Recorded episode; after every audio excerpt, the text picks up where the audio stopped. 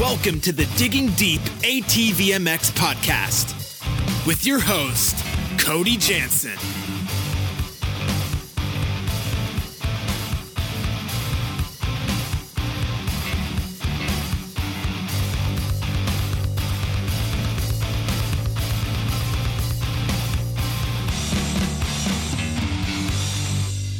What's up, everybody? I'm your host, Cody Jansen, and welcome to maybe our most anticipated episode of the Digging Deep ATVMX podcast to date.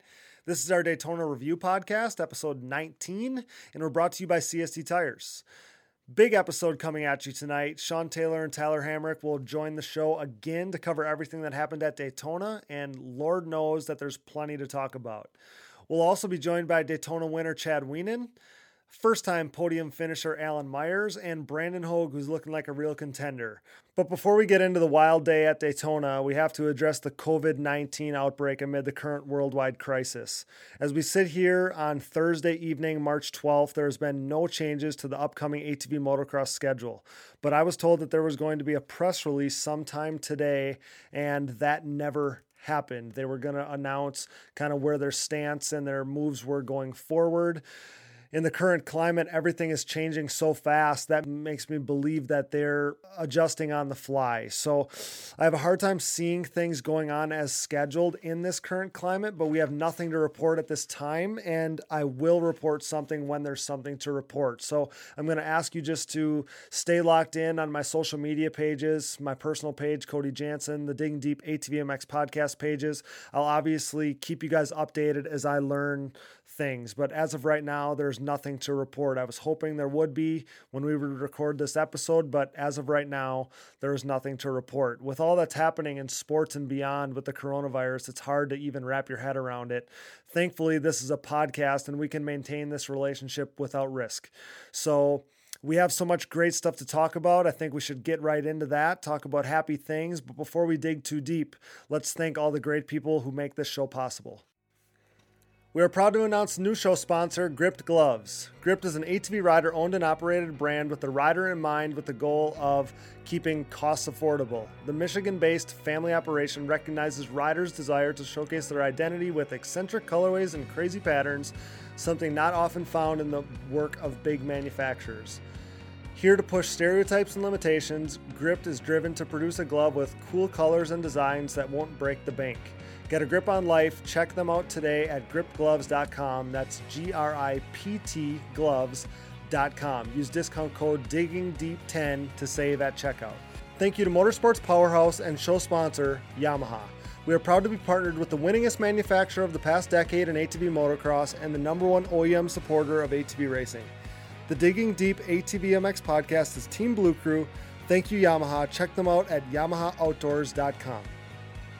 Thanks to another show sponsor that is part of Racing Royalty and longtime sponsor of my personal racing efforts, Valvoline. For over 150 years, Valvoline has been dedicated to innovating and improving your riding and driving experience. The world's oldest oil company still leads the charge with unrivaled products and lubricants.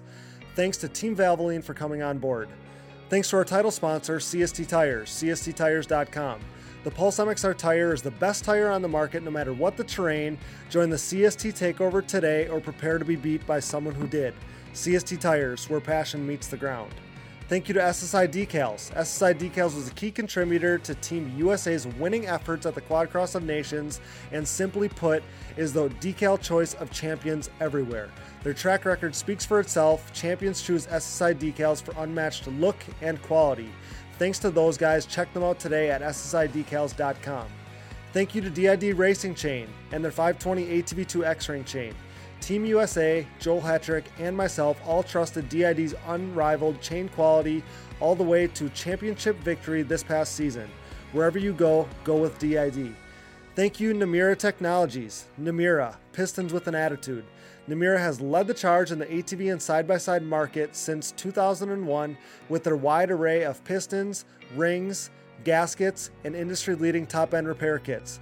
Visit at your local dealer or online at namura.com. That's N A M U R A.com. And thanks to those guys for giving away a top end repair kit to one of our lucky listeners this past week.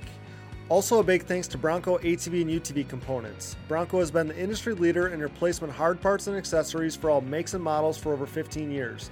Whether it's electrical components, engine internals like rods and cylinders, suspension parts, or bearing kits, Bronco is your hard parts source when it comes to whatever you need for whatever you ride.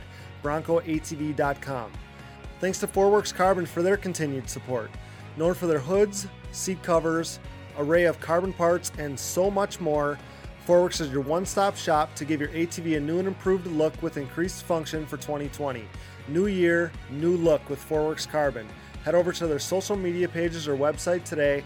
Thanks to Forworks Carbon. Thanks as always to Evans Waterless Power Sports Coolant. Upgrade to Evans now to avoid overheating and boilover next time you hit the track. When conditions are at their worst, Evans is at its best. Use discount code DIGGINGDEEP20 to save at checkout, evanscoolant.com. Thanks to DP Brakes, the unquestioned leader in motorsports and power sports braking. DP is the brand responsible for allowing Joel Hetrick, myself, and so many others to outbrake the competition every time we hit the racetrack. It's not too late to join the team, so act fast. dp-brakes.com. Thanks to Blenders Eyewear, whose Life and Forward Motion brand is the perfect fit to partner with our podcast. You won't find better shades for a more attractive price anywhere else. Use discount code DIGGINGDEEP20 to save on the trendiest shades on the market. BlendersEyewear.com. Thanks to Oats Overnight. Life is hard. Make breakfast easy. Simply combine with milk before bed and enjoy your to go breakfast in the morning. Overnight oatmeal loaded with superfoods, perfect for athletes. Use discount code DIGGINGDEEP10 to save at checkout. OatsOvernight.com. Thanks to Mountaineer Brand. If you know me, you know I love my beard. That's why I treat it right with Mountaineer Brand's all natural washes, oils, balms, and more. Use discount code Cody's Fave in all caps. That's C O D Y S F A V, Cody's Fave in all caps at mountaineerbrand.com. Thanks to Avocado Green Mattresses. We all know that sleep and rest are an important part of any athlete's routine. Avocado's line of natural Mattresses and pillows provide exactly the support you need to ensure you perform at your best while doing the best for the planet. The Avocado mattress offers zone back support with an internal support unit, meaning whether you're recovering from a hard day of riding or relaxing on a Sunday morning, you will be experiencing next level comfort. With a 100 night sleep trial, free shipping, free return pickup, and a 25 year warranty, getting your Avocado Green mattress could not be any easier. Step up your sleep game by visiting avocadomattress.com. And finally, we are super excited to announce our newest partnership. If you were to guess on average how many days people in the United States have to wait to see a doctor, what would you say? Americans have to wait on average around 29 days to see a doctor in major US cities. If you're dealing with a condition like erectile dysfunction, you want treatment ASAP. That's why our friends at Roman have spent years building a digital platform that can connect you with a licensed doctor in your state from the comfort of your own home. Roman makes it convenient to get the treatment you need on your schedule. Just grab your computer or phone, complete a free online visit, and you'll hear back from a U.S. licensed physician within 24 hours. And if the doctor decides that treatment is right for you, Roman's Pharmacy can ship your medication to you with free two day shipping. You also get free unlimited follow ups with your doctor anytime you have questions or want to adjust your treatment plan. With Roman, there are no commitments and you can cancel anytime. So if you're struggling with ED, go to getroman.com slash digging for your free online visit and free two-day shipping. That's getroman.com slash digging for your free online visit and free two-day shipping. From our new partners to our original sponsors, thanks for supporting the number one podcast in ATV racing and for making this dream a reality for both us and our listeners. We pride ourselves in partnering with only the best brands inside and outside the industry, so better your riding experience and your lifestyle by supporting the sponsors who support us. If you enjoy the show, the best thing you can do is support our partners. And if you're interested in becoming a partner of the show, shoot me a message or email today for more details. Once again, thanks to all of our sponsors. Okay, let's get into our first rider interview. Enjoy. And now we are proud to welcome our first guest of the night, brought to you by DID Racing Chain and their 520 ATV2 X Ring chain. It's Brandon Hogue. What's up, mate? Thanks for coming on the show. What's up, man? Thanks for having me. I appreciate it. Yeah, I mean, no better time to get you on than now. Um, big day for you at Daytona. I know you probably wanted more than that um, based on some of the conversations we've had and, and you being on the podcast last time, but man, to come out of there with the top five with such a stacked field and uh, you know just simply getting out of there safe and sound with a solid result, that's a that's a pretty big positive. I feel like.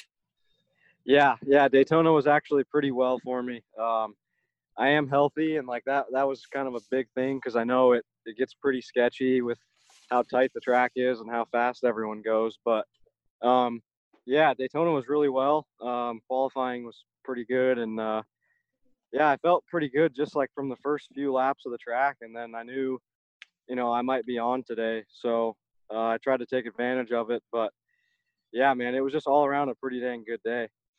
Yeah, that was uh, man, like for somebody who obviously pulls for you um if for the people that have listened to the podcast in the past like we go back pretty far but um, you know, when you talked uh, on the last podcast, you kind of talked about the lofty goals that you had, and you backed it up like from the jump. You know, you came out, mm. you're second in qualifying. Um, you were on top for a while, which is pretty darn cool. And uh, Joel ends up sneaking by you there and taking the pole, but you finished second in qualifying, and uh, and like that's like kind of you sounded like that's where you expected to be. Am I right? Yeah, um, I you know what's funny is the first qualifier uh, i felt really good and i never really put like a solid lap down and i'm like thinking dude there's just no way but um, i think i actually only put down a few decent laps because i didn't i truthfully didn't know where the finish line was like i it was just my fault i thought it was this big wall jump but it happened to be like the ski jump so okay. i think i was throwing away a ton of laps that i thought was fast like I would put it in and then I would stop halfway through. And yeah, it just turned out I wasn't doing anything. But uh, it actually made me really mad. Like, because I just want, it's not even that qualifying matters a lot, but it just helps me out mentally knowing kind of where I'm at. But I went out for the next one and I knew, I knew I just wanted to really put in some laps. But yeah, I ended up second, which, which is fine. Joel can have it. I'm right. still, it's just like, I want to get a, a top qualifier. I think that would be really cool. But yeah, I knew I felt pretty dang good in it, and uh, um, yeah, I put one in pretty early, which set me up for a, a good gate pick in the heat races. Yeah, for sure. I mean, that's something that maybe doesn't get talked about a ton. Is like even though qualifying doesn't matter that much to a point, like the the confidence boost that that can give you like it kind of just sets the tone for the day. So um i totally get mm-hmm. what you're get what you're saying there. And then yeah like going into the heat race um i mean like your momentum just kept on going. Like you grab a really good start you rip a good hole shot you lead this thing wire to wire right? Like holding off chad the six time champ. I mean like i'm smiling ear to ear right now talking about it because it's so cool. So was that like surreal for you yeah. So um, after that second qualifier, I knew that um, I had. I think I had first gate pick. So like, I knew. And we also had a five minute um, practice start session in the qualifier. So like, we oh, did wow. a ton of starts beforehand, and okay. every one of them that I did, like I nailed it. I just the way the power was and like the shift pattern and everything was just great. So that helped me out too going into the moto. Like I knew my starts were there. Um, and then yeah, I had first gate pick. Uh, did exactly what I was practicing. Like it, just the start was perfect. The jump was good, and then I kind of blew a little wide. Like Chad was on the right of me, but yeah, I blew a little wide, and then Jeff kind of snuck in a little bit, and then we pretty much were like side by side down the first straightaway, and then um, there's like a wall jump which we were side by side on, and I ended up edging him off, and then I put down like I think a pretty few decent laps early and kind of had a lot of room. Like, um, you know, I wouldn't say checked out, but I had a couple corners where I was was definitely safe. And then I, I knew that Chad was in second. Um, and yeah, I ended up making really uh, a few mistakes in a couple laps that dropped me back. And like I saw Chad catching me, and I'm like, this is just what I didn't want. I really wanted to try to see if I could pull away um, to just set me up for the main, but yeah, Chad caught me, and uh, yeah, I mean, the the fat last few laps, I saw that he was still gaining, so he was riding really well. Like I, I can't take anything away from that. I just, I really need to pick it up a little bit, but yeah, I ended up winning that heat race, and uh, it was just a good good heat. Yeah, that was uh that was a lot of fun to watch. I mean, even if you know he might have gained some time on you or whatever, like you did have a pretty big gap at one point, but I mean, it is Chad Wienen. Like uh, you know, that was still like just to see you, Brandon, because even like it's crazy how your mindset changes to where you're like this year you're like, I'm like I want to contend. Um, mm-hmm. but just to like see you in the mix at the front, like leading this thing and then like looking comfortable doing so. Mm-hmm. Um, mm-hmm. I don't know. It just shows like where your mindset is at, you know, it just, uh, yeah. Like, the funny thing is like when I was racing, um, if I made a mistake or like exited a corner bad or just something like that, it's, it's kind of like, okay, I know Chad caught me right there. So like I have little spots where I'm like, okay, I think I probably could pull away right here. And then if I made a mistake or just rode slow in a, a, corner, I know that, you know, it's the same thing with Joel. I know that they didn't. So like, that's the biggest thing is trying to to minimize those. And you know, I would come into a corner maybe a little slow and be like, "Damn, I know Chad caught me right there." But yeah, yeah it was it's pretty cool, man. Well, I mean, and, and you're racing, you're like, you're comparing yourself to guys that have been doing this for so long at such a high level. Like, that's the that's the super impressive part. So you win the heat race, um, and then kind of moving on to the main event there. Um, you know, like after obviously how the day had went for you to that point, I'm sure you're thinking, you're thinking podium, maybe you're thinking, you know, a win even. So um, I saw some pictures of you getting a killer jump, and um, so I guess kind of take it from there on and tell yeah. us about your main event because man it like you looked like you were gonna have the hole shot and then i don't know did you just drive in little deep yeah so right before actually the main i i said i was gonna win like i actually wanted to just win it i didn't want to i don't know why but i wanted to win the damn thing not even podium but um yeah and then we did the the sight lap um hole shot it was perfect again i had first gate pick. So I, it was just everything was perfect. Like if I wanted a day to win, it was that day. And uh, Tim told me literally right when like the card went up, he's like, just don't blow the first corner. I'm like, yeah, no, I'm not gonna blow the first corner, dude. No, I'm good, you know. And then uh, the card turned sideways. I was really focused. Like I just felt really good and got a great jump. Uh, and then I didn't want to let off until the people next to me let off. Like that was my I just didn't want to let off until um, they, they did because the way that left-hander was, like if they ran it into the back of me, I would get stuck and we would be in a tangle up. Right. And yeah, I didn't let off fast enough. Like I just came in a little too hot and then blew the very first corner, which literally it was just such a bad feeling going from like the front to like I don't know what I came out, but I just I literally um it, I've never been that mad. I think like in a race it just just because I needed to execute. Like I knew what I had to execute and I failed at it and that's what keeps you up at night. But yeah, well, uh, it's a long season ahead, but I mean, it was still a good day. Like, but yeah. before I guess I go into that, so what was that first corner? Like, that was kind of a weird deal. I really didn't think that they were going to end up doing that for the quads and the vintage bikes and stuff, just because it just seemed I just assumed that that was going to be for Supercross only. But then I guess they had no choice because they couldn't have you guys going into that that wall jump single thing at 100 miles an hour and however many guys wide. But right. um, yeah, it seemed like at least for ATVs, like there was some carnage in those starts for sure. Right. Yeah, we decided the carousel in the riders or the pro meeting, but it was like an S turn. I think the dirt bikes it came really tight, like super tight to where it was probably going to be more unsafe and we all decided to do the the carousel start which even though it was um, you know it still caused some issues it was i think a lot better than what was okay. going to happen um, okay okay okay it was definitely you. different like i was not ready to do the whole entire circle like i needed you have to pitch it but if you over pitch it you're gonna you know eh, you just have to nail it and it's really hard to nail to be honest yeah for sure i mean if you get if you get sliding, that makes you susceptible to getting tagged or something by somebody right. else. Yeah, for sure. So, um, yeah. So, what did you think about the? How was the track? Because the track was obviously tough to pass on, but um, yeah.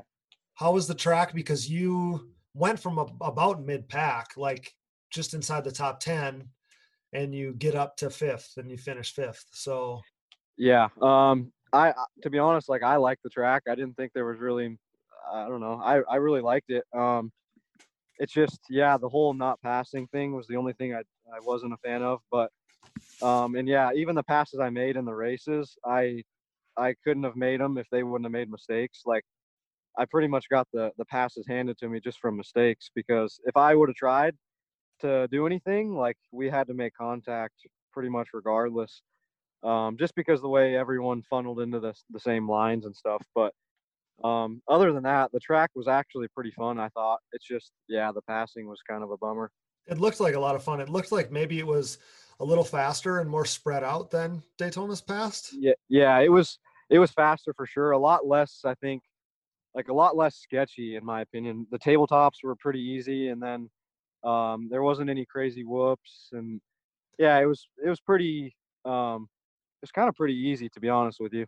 I kind of like that though, because you're not trying to kill anybody at the first race. You know, right? Yeah, everyone was uh, pretty safe for the most part, I think, and it was it was a good track for us to race on. I think. You know the the um having you guys with the vintage bikes, having the quads with the vintage bikes has end up ended up being a whole lot better deal than I think originally anticipated. Dude, the the crowd was actually pretty packed. Like I was excited to race in front of everybody and the way the track turns out, it's not like they demolished the track for us, and I don't think we do too much terrible damage for them. So no, no. really, it's it's a nice combo. Yeah, I like that. I like that. I think uh, think it went really well. The track looked looked really it looked like a lot of fun as a as a bystander to it. And uh, being that you were the first one we're talking to here, I wanted to wanted to see uh, your thoughts on that. But yeah, you. I mean, there's no shame in kind of biding your time and being patient and getting uh, as many spots as you can. I mean, again, to get out of there with the top five, like yeah, I mean, with how the day had went, um, I don't blame you for wanting for wanting more. But uh, to get out of there with the top five, you know, I think that uh, you gotta you gotta take it, right? Yeah, dude. Uh, like I'm I'm actually extremely disappointed, but I'm not just gonna talk bad this whole time. I just it's you know it, eh, the only reason I'm so disappointed is because I how confident I felt that I actually could win. Like the the win was what I wanted, and then even if like say if I pulled the start right, it was pretty hard to pass. So I knew that you know, if whoever was in second had to make a move on me, that it would be difficult to. But yeah. yeah. And I'm just disappointed. I mean, even the hype about my qualifying and stuff, I don't think is necessary. Like, I don't, I don't think people should think that's going to be an every every time thing. It was just I felt good that day. I think like I don't want to get, you know, I'm definitely not going to get cocky about that because it was just a really good day and those days don't come too often. So I I uh, I don't think people should think that's going to be a, a, a thing out of me, but I'd really like to see if I can can back it up. Yeah, for sure. I mean, it was more like so I'm watching all this play out and I'm watching like the social media hype and all this stuff like gain momentum as you you qualify second and you win the heat race and uh I just I thought it was really cool to see um I think that that's like a great message that you're sending like hey let's yeah. like pump the brakes a little bit, but you also showed how you can hang, right? So, I mean, I think uh, you got to be pretty proud of that. And like with all the momentum um, you kind of have now, like that's just got to make you that much more excited, kind of going into the into the races ahead. I would assume. Dude, you have no idea. Like, man, I'm just so freaking pumped. Like, driving okay i didn't sleep the night after the race because all i wanted to do was think about what i should have done different etc but now it's like i just have so much dude i don't even know how to explain it man it's like i'm so damn excited just to be back racing and back with those guys and and just i don't know it makes the grind so much more uh, yes. uh just like intense i don't even know how to explain it dude but it's like i'm so excited now waking up and doing the routine that I do, it's just like, damn, we're finally back racing. Well, after and after so many months of like this monotonous, like it's almost like there's a light at the end of the tunnel or this carrot out in front of you, but like it, it's barely getting any closer. And now that, yeah, you got something to show for it, you know, the stuff that you're doing is working, you have this good performance. And now it's like, hey, we're only a couple weeks away from the next one. Like, let's get back out there. So, so you're, I, I can like feel, I can feel the excitement in your voice. Yeah, dude. I, it's freaking, oh man. It's just, dude, let's. I, I mean, I hope Texas doesn't rain and whatnot, but yeah, I'm excited to go outside and see. Uh, I want to see where I stand on an outdoor track. I know that's kind of the talk right now. Is yeah, Daytona was. It's a lot different than what we usually race on. So let's see if I can. You know, I, I want to see what I can do out there because, yeah, like the the talk is kind of funny seeing that. you know, I I know people think I'm doing very well so far. But yeah, it was just Daytona, dude. I I got to see what I can do outside. For sure, but I mean, you don't see. I mean, we've been doing Daytona long enough that you don't see things change a whole heck of a lot. Like the guys that are at the front are at the front. The guys that are you know in the middle are in the middle. Like that's normally how it works. So, like I'm pretty optimistic on it, and uh yeah. So, but I'm excited too. That was my next question was to see if you're ready to go outdoors and uh and yeah, I'm really excited about that. Dude, how sick does your bike look? Oh, dude, do you like it? I, oh my god, it looks. So I really good. didn't know. I mean, I wanted to try to be kind of flashy, but not too flashy. I like then... it. I like it how it's it's um like nothing nobody else looks like that so it's easy to tell like who you are but on the on like the little videos like i was watching like on brandy's live feed or whatever it makes you look like a yamaha because it was so small so even the guys on the radio were like is that is that i don't know who they said is that chad wienen or is that thomas brown or whatever yeah. and uh and i'm like no that's brandon hogue yeah yeah the blue kind of makes it Oh, it looks probably, so good. Yeah, probably looks kind of close to that. Yeah, I, I don't know. I really didn't know. I don't have a reason behind that color. I think I just wanted to do something different. I was gonna go with like yellow or something, but dude, yellow is too much for me. So I just went with with a like a teal. Yeah, yeah, I kind of got some of that teal in my graphics too. I really, really like that. So uh, yeah, yeah. Hopefully, uh, hopefully we'll see more of that thing up front, man. I I was like so proud and and just like watching it all play out. It was almost surreal, even for me. You know, it was like yeah. it was just uh it was so cool. So awesome well, I, job. Uh, go ahead. I was just gonna say I I really appreciate it, dude. I really do. Yeah, it, I mean, uh, you like like uh just to just to the progression's been so fast and now to see you kind of up there at the front dicing it up it's uh it's really cool to see and and uh, with how hard you work and um, you know it's pretty cool. I'm going to throw this last question in there too is yeah. dude you got a serious following. Like you got a lot of people cheering for you. Dude thanks. I, I really don't know how in the heck i mean uh actually after the the qualifier i think because I, I typically don't get on my phone um in, at the race because i feel like i should just be there and try to take it all in. Yeah, be, pre- um, be present. Yeah. But dude, my my watch is on my wrist, and like whenever my watch is around my phone, it'll vibrate. Okay. And like, dude, I went in the trailer and I just had it just was vibrating, vibrating, vibrating, and I'm like, oh no, these people. And I would like read the you could read the screen on it, and it would be like you're killing it, and wow, like great job, and I don't know how that happened, like, but dude, and even after the race, like after the heat race, I pulled off and I just heard a couple screams and just a couple screams like that rooting for me and stuff. Oh, cool. Yeah. Dude, I don't even know how to explain it. I it's like that stuff means more to me than even showing up. Like the fact that people actually, you know, root for me. Yeah, and then I I just and then to like have I mean you still like won a heat race, like a pro heat race, and then to do it in Daytona, like I just think that that's so cool. Yeah, it was I don't even know when I when I had a clear track and man, I just have so many. Okay, one story real quick. Like this was just random. Uh, I was road biking, and I had okay, um, like the way I was pacing and everything. I, I was just in a moment to where I was thinking about Daytona, and okay, okay. I had a I had a literally a dream, like a vision while I was biking about pulling the hole shot and like seeing a clear track, okay. and then it was literally deja vu, dude. I I hit the. It was like after the wall jump. There's a tabletop, and then it was a straightaway. Yep. I literally. That's what I visioned when I was biking.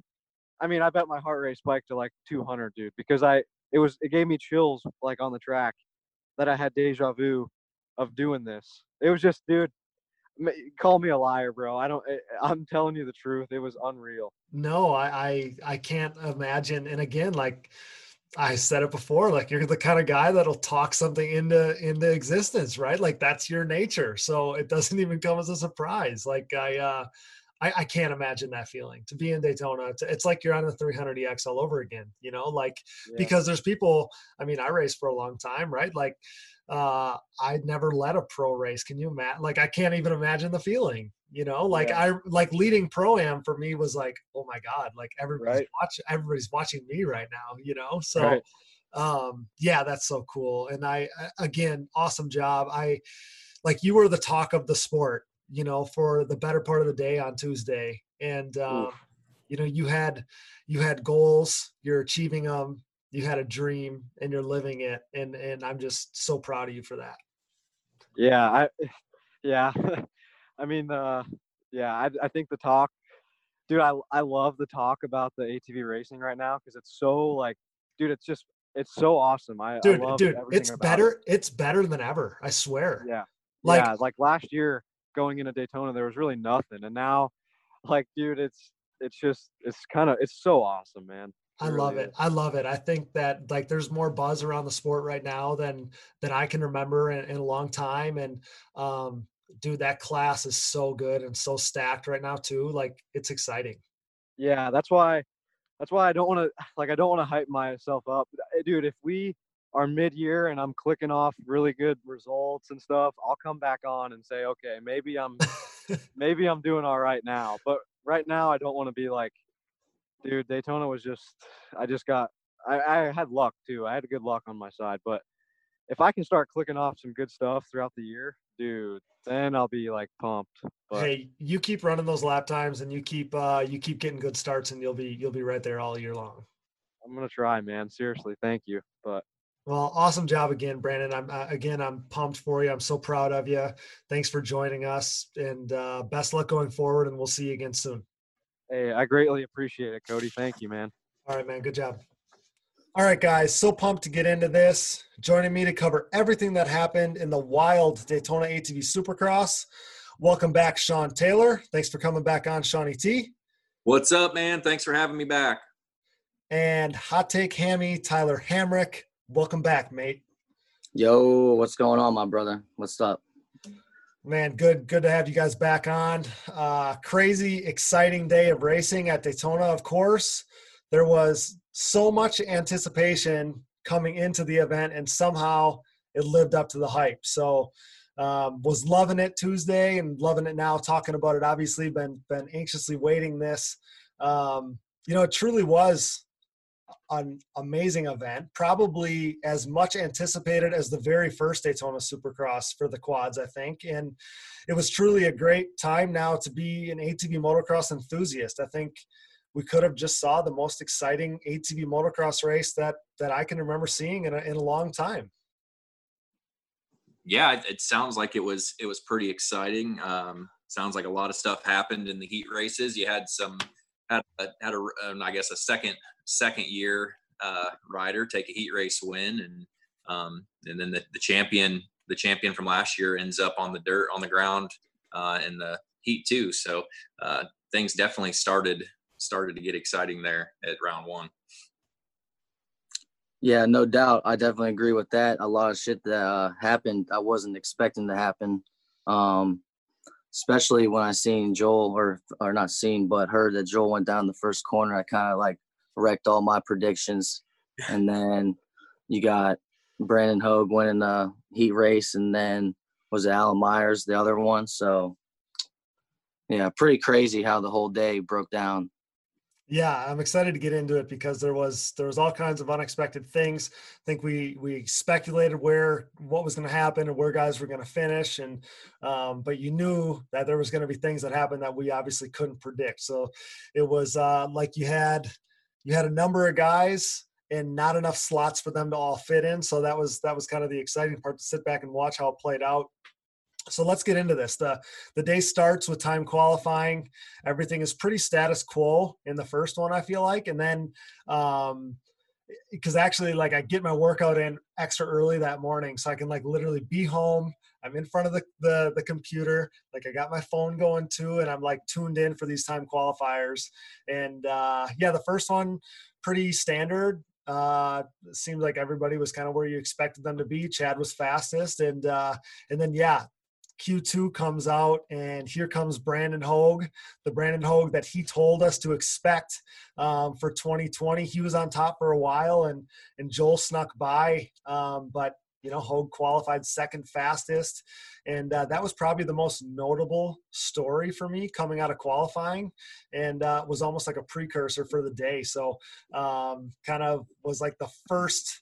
You know, we've seen him qualify second we heard him say he was going to be like you know trying to be up there and mix it up but uh, that was kind of the first surprise of the day for me because he was on top for a long time and it was by a by a you know a decent little margin there. So uh, it was a good start to the day for brandon hogue for sure yeah, I didn't get to I didn't watch the qualifying or get to see it. I tried looking for it at one point when I was on my computer and I couldn't I couldn't find it. I was just kind of going off of um, off Instagram like what you guys were posting and um, what other people and yeah for the first qualifier um, you know talking about Brandon he was you know what I'd say halfway down or so down the list and then the second one come out and he's second and I was like holy shit you know it's I think he qualified well at Loretta Lynn's, and then yep. to see him qualify second fastest here, I, I think you're probably going to be seeing Brandon, uh, you know, being you know, maybe taking a top qualifier spot here sometime throughout the season, but you definitely um, expect him to be be up there every every time. It's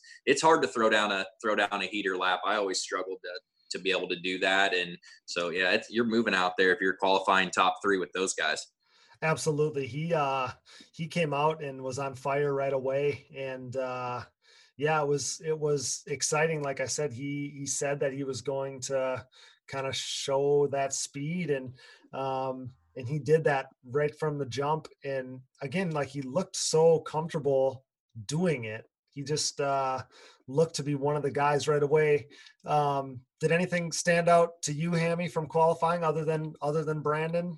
Um, again, like everybody seemed to kind of uh, kind of slide in where you probably expected them, but yeah, uh, yeah. exactly. That's what I was saying. I thought even both qualifiers were kind of like normal to me because we've seen Hogue put down a good qualifier in Loretta. So when I seen that he was second overall, it really didn't shock me too much because you know he could have latched. I wasn't there, so he may he could have latched onto Joel that that lap that he put down. And I mean, from what I've seen on Instagram, he has been been fast this year. So I mean, I'm sure riding a new bike, a race bike, so he's probably ripping. But nothing really crazy stood out. Um, other than and then uh, like maybe seeing Jeffrey down seventh fastest, but everyone's times are so close that right, you know exactly yeah tenths of a second will drop you four spots. So, but yeah. that but you would still think he'd be in the top four. Yeah, I mean, we talked about the big four. He's obviously one of those guys, and uh, yeah, it's interesting because you know Hogue. Uh, I know he probably wanted the top qualifier because he said to me on the podcast once before that that's a goal of his is to be fastest qualifier. But yeah, the other the other uh, the other thing that I would have probably noted too was Jeffrey, but um, being that it was qualifying, being that on that tight little track that everybody's pretty close.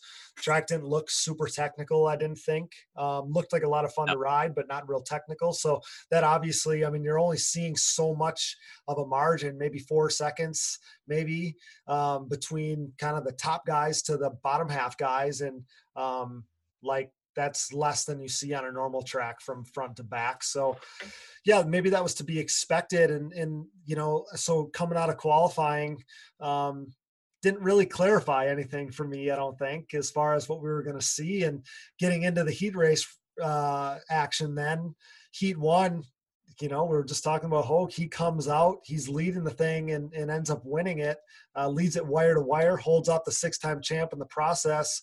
And uh, doing it in qualifying is one thing, right? But then doing it in a race, that's a whole nother animal. And that's when I kind of realized like this could be a different Brandon Hogue.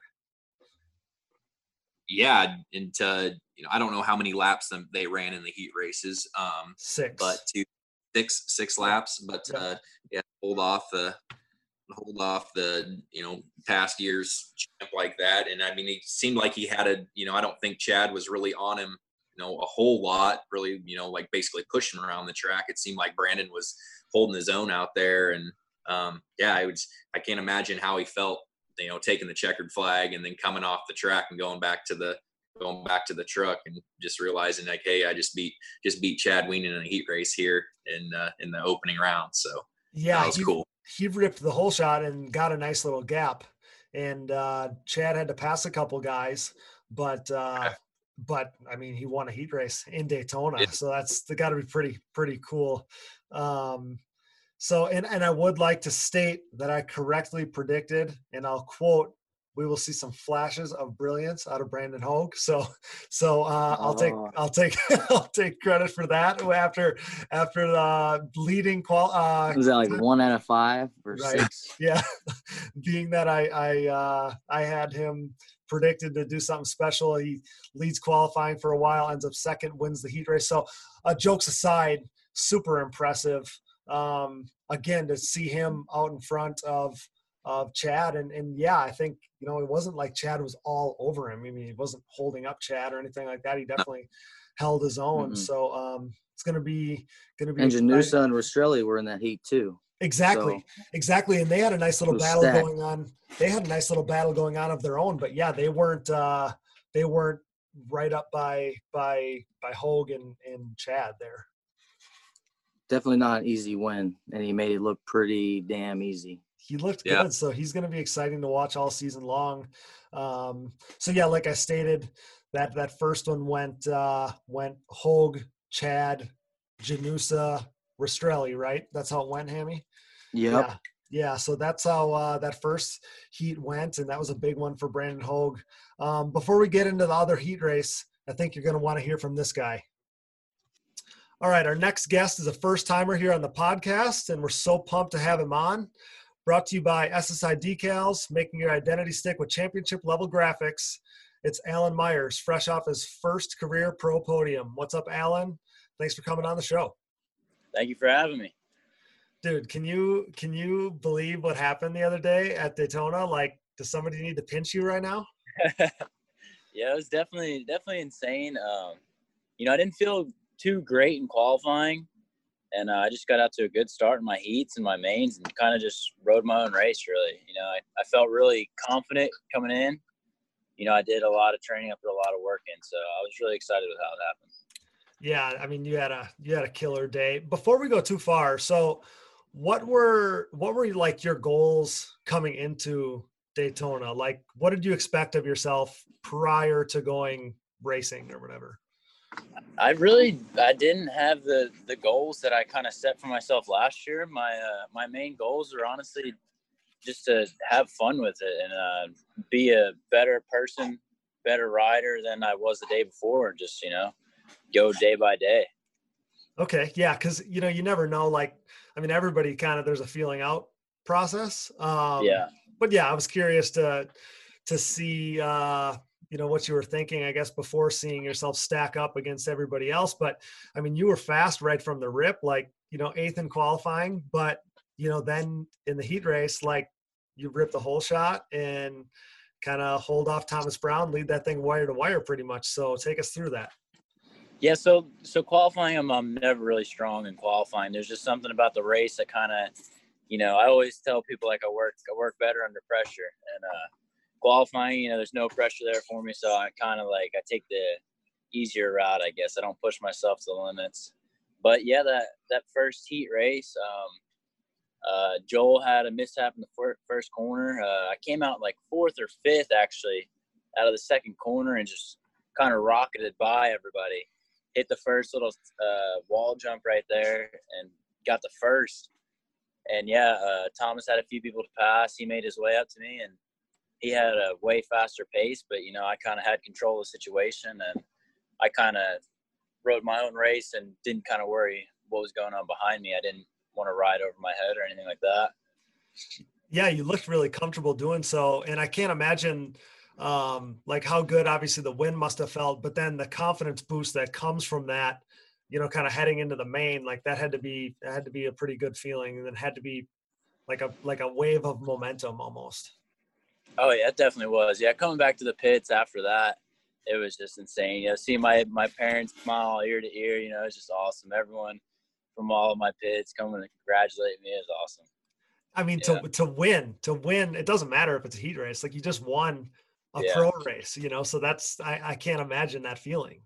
Yeah, it's it's a crazy feeling, you know. But uh, it's kind of one of those things where, you know, you know, you got you got one more to prove yourself for the day. You know, somebody could say that that first win was kind of a fluke, but to do good twice in a row in one day, you know, that's kind of just proves the hard work that went in this off season.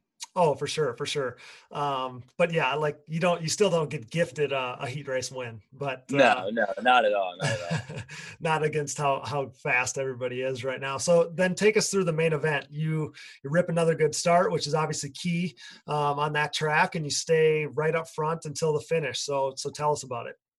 Yeah, so the the main event it was uh, it wasn't really that intense as uh, as in the past, I guess, like that. You know, I kind of had some breathing room, but uh, that first lap was pretty crazy actually. Uh, there's a lot of like passing going along in the in the first lap. Uh, I made a mistake right before the finish line, and uh, Joel got around me, and I kind of just like hooked onto them, hooked onto their speed a little bit. They had a little bit of more sprint speed and got away, but uh, for the most part, for like the whole race, I kind of stayed like in the same distance, and uh, Bryce Ford was behind me. He had a really good pace, but uh, he spun out in the one corner, and I can tell that he just didn't have the momentum to come back and and uh, catch me. So I kind of just calmed down there, you know, cruise the rest of the moto, and uh, I saw Thomas there that last lap on the off the bike, and man, I when I passed him, I, I told my dad when I came off the track, I was like, man, I went completely cold.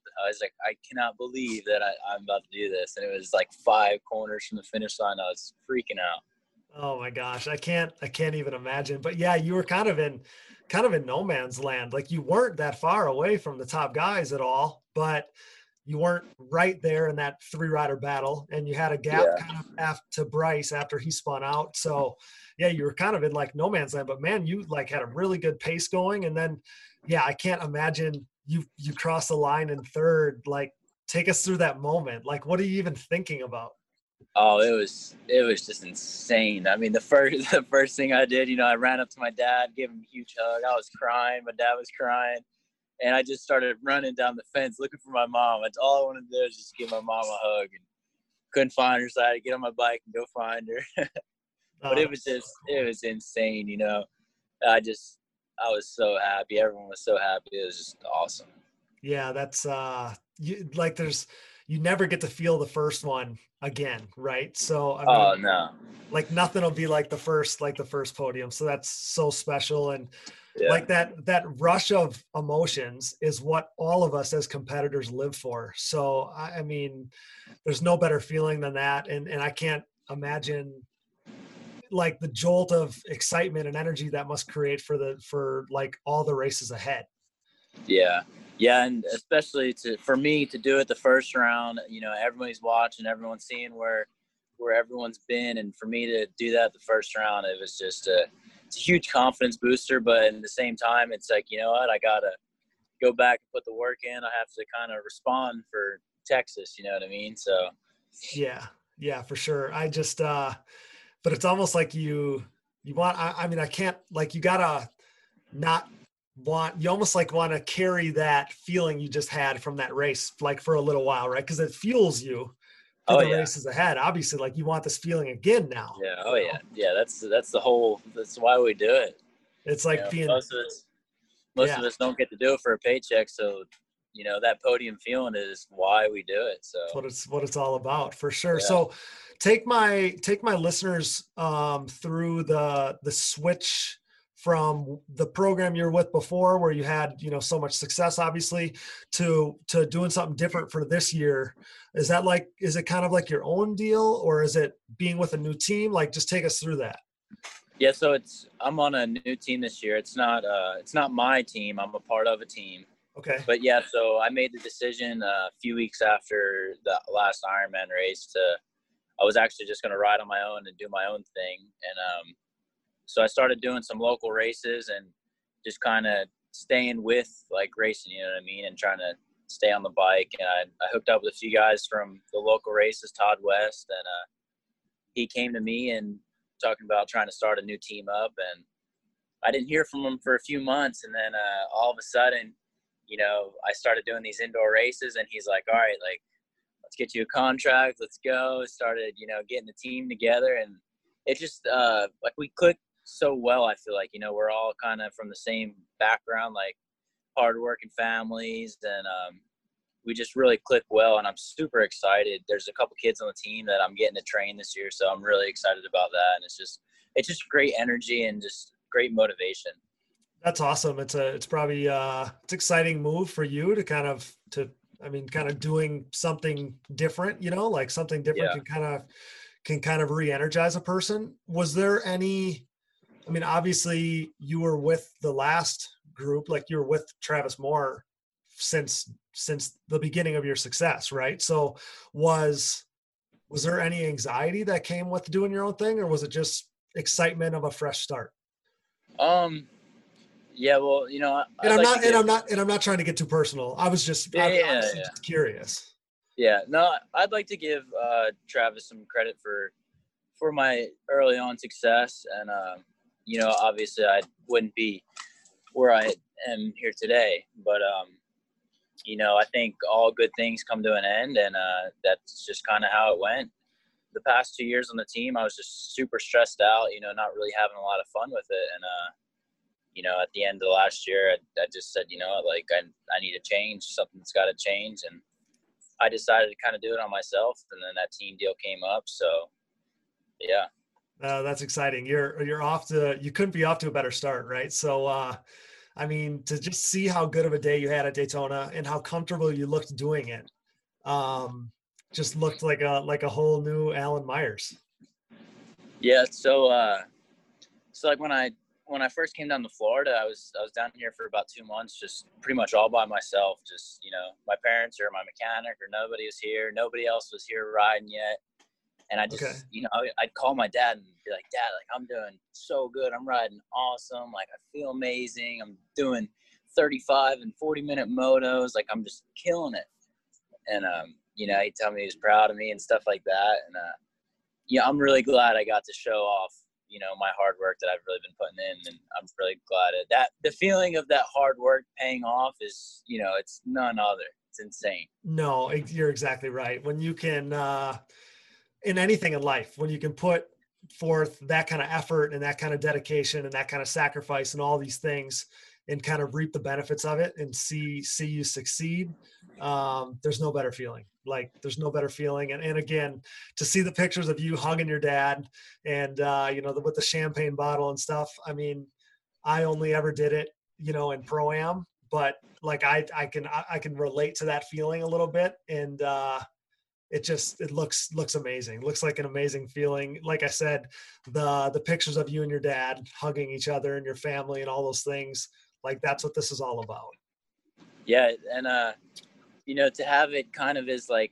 our own our own deal, really. You know, it's we kind yeah. of brought it back to like the grassroots this year, and to have that sort of success with it that early on, you know, it's it's you, you couldn't I couldn't have a better outcome. You know, I was just super stoked with it. Yeah, that's that's really cool. Yes. Um, again, and I went through the same thing. Again, I, I, never got a pro podium, whatever. But at the beginning of my career, I was doing kind of the team thing and stuff like that. And we kind of cut more and more people out of it. And when it was just me and my family, that was the most fun I ever had. And then it seemed like as soon as the fun was back in it, like I had the most success too. Yeah.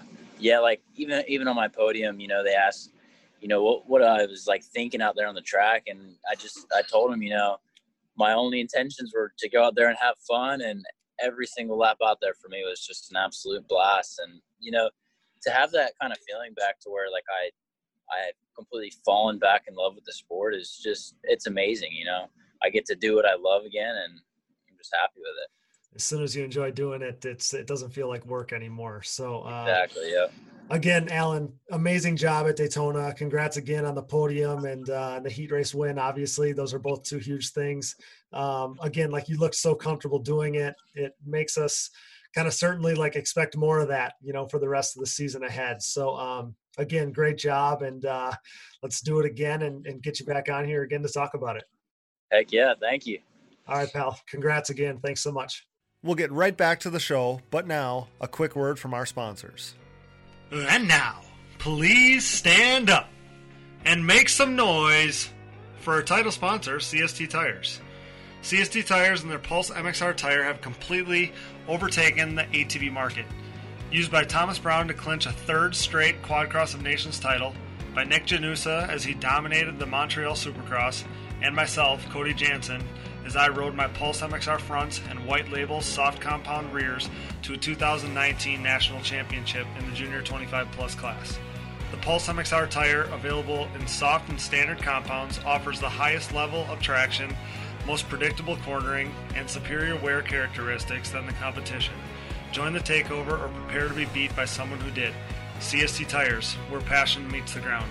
Check them out at csttires.com today. Anybody that I've gotten try them, I've heard nothing but positive things back. We're proud to be Team Blue Crew here at the Digging Deep ATVMX podcast. Why choose Yamaha? Look no further than Chad Wienen's six championships in the past eight seasons aboard his Yamaha YFZ 450R. Not to mention, Yamaha is the leading OEM supporter of ATV racing, and their support of this podcast proves it. For the 2020 ATV MX season, Yamaha's Blue Crew Racer Support Program will offer payout and prize opportunities, including the chance to win a brand new YFZ 450R. For more information, head to YamahaOutdoors.com and follow them on social media at Yamaha Outdoors today. For over 150 years, Valvoline has led the charge by being dedicated to constant improvement and innovation across all disciplines of racing. Valvoline has sponsored some of the greatest names in motorsports, and for the better part of a decade, I've been fortunate enough to be a part of the historically great Team Valvoline. From my commuting vehicles to small engines, race quads, and everything in between, I trust nothing but Valvoline in all of my equipment. I've experienced increased function and durability, as well as longer life expectancy thanks to Valvoline's array of products and lubricants. Since 1866, Valvoline has been focused on bettering your experience, whether on road, on track, or anywhere in between. Upgrade to Valvoline today and check them out at valvoline.com. SSI Decals is a name that is synonymous with ATV racing and synonymous with success. An offshoot of their parent company that was established in 1947, SSI first took shape from owner Ian Harris's passion for ATVs. After making number plates and decals for riders like Chad Wienen, the company quickly took off. Today, you couldn't imagine ATV motocross without SSI decals. The graphics maker now supports all the top teams in ATV motocross, as well as GNCC, WORCS Series, Pro Motocross and Supercross, Canadian Pro Motocross, short course off road trucks, UTVs, snowcross, and oh yeah, six time NHRA world champion Clay Millican. No project is too big or too small for SSI decals, making your identity stick with championship level graphics. SSI decals. The Digging Deep ATVMX podcast is brought to you in part by DID Racing Chain and their 520 ATV2 chain. This patented X ring chain boasts a steel alloy construction for reduced weight, increased strength, and a longer chain life making it the optimal ATV racing chain. Pick up an ATV2 chain today at your local dealer or wherever DID chains are sold. Wherever you go, go with DID. We're pumped to bring on new partner Namura Technologies. Since 2001, Namura has led the charge in the ATV and side by side market, covering more applications than anyone else in the industry. Namura's advanced piston technology uses a NASA exclusive aluminum alloy that helps to reduce expansion rates, allows for tighter tolerances, and leads to higher overall engine performance for your machine. For more information about Namura's wide offerings of pistons, rings, gaskets, and industry leading top end repair kits, visit your local dealer or online at www.namura.com. Namura Technologies, pistons with an attitude. We are proud to announce our partnership with Avocado Green Mattresses. We all know that sleep and rest are an important part of any athlete's routine. Avocado's line of natural mattresses and pillows provide exactly the support you need to ensure you perform at your best while you're doing the best for the planet. The Avocado mattress offers zoned back support with an internal support unit, meaning whether you're recovering from a hard day of riding or relaxing on a Sunday morning, you will be experiencing next level comfort. You can rest in peace knowing the components in your mattress and pillows are non toxic, natural, and sustainably sourced. And getting your avocado green mattress could not be any easier. They offer a 100 night sleep trial, free shipping, free return pickup, and a 25 year warranty. And if that wasn't enough, rest assured knowing that they have a five star rating by verified customers, including some of our Digging Deep staff. Step up your sleep game by visiting avocadomattress.com. We are proud to announce our newest show sponsor, Gripped Gloves. Gripped is an ATV rider owned and operated brand with the rider in mind and the goal of keeping costs affordable. The Michigan based family operation recognizes riders' desire to showcase their identity. Owner David Payne's love for eccentric colorways and crazy patterns shows in his product, something not often found in the work of big manufacturers. Here to push stereotypes and limitations, Gript's drive is to produce a glove with cool colors and designs that won't break the bank. With comfort and quality as key motivators, this family affair is constantly working on the next innovative and improved glove. Get a grip on life, join the Gript movement because no one wants a bland glove. Check them out today at griptgloves.com Use discount code DIGGINGDEEP10 to save at checkout. That's G R I P T gloves.com. If you were to guess, on average, how many days people in the United States have to wait to see a doctor, what would you say? Americans have to wait around 29 days to see a doctor in major US cities. If you're dealing with a condition like erectile dysfunction, you want treatment ASAP. That's why our friends at Roman have spent years building a digital platform that can connect you with a licensed doctor in your state from the comfort of your own home. Roman makes it convenient to get the treatment you need on your schedule. Just grab your phone or computer, complete a free online visit, and you'll hear back from a U.S. licensed physician within 24 hours. And if the doctor decides that treatment is right for you, Roman's Pharmacy can ship your medication to you with free two day shipping. You also get free unlimited follow ups with your doctor anytime you have questions or want to adjust your treatment plan. With Roman, there are no commitments and you can cancel anytime. So if you're struggling with ED, go to getroman.com slash digging for a free online visit and free two-day shipping. That's getroman.com slash digging for a free online visit and free two-day shipping. We are also pleased to announce our partnership with Bronco ATV and UTV components. Bronco has been an industry leader in replacement hard parts and accessories for all makes and models for over 15 years. With a catalog that includes a full line of electrical components, engine internals like rods and cylinders, all the way down to suspension parts and bearing kits, Bronco is your hard parts source for whatever you need for whatever you ride. Available exclusively through distributors around the world, visit your local dealer or online at broncoatv.com. We are also supported in part by Evans Waterless Power Sports Coolant. The best power sports coolant on the market, Evans prevents overheating and boil over so you never have to worry about harming your engine or having a premature end to your ride due to overheating, no matter what the condition. Designed for use in ATVs, UTVs, motorcycles, snowmobiles, and more, use what the pros use. Upgrade to Evans today. The Digging Deep ATV MX podcast is also sponsored by DP Brakes. A longtime supporter of ATV racing and the world leader in sintered brake technology, DP has been dominating the ATV world for decades by supporting the best four wheeled racers on the planet. 2020 is no different with an impressive lineup including AMA ATV Pro Class champion Joel Hetrick and his Phoenix Racing Honda teammates. Myself, Cody Jansen, and my 2019 Junior 25 Plus National Championship.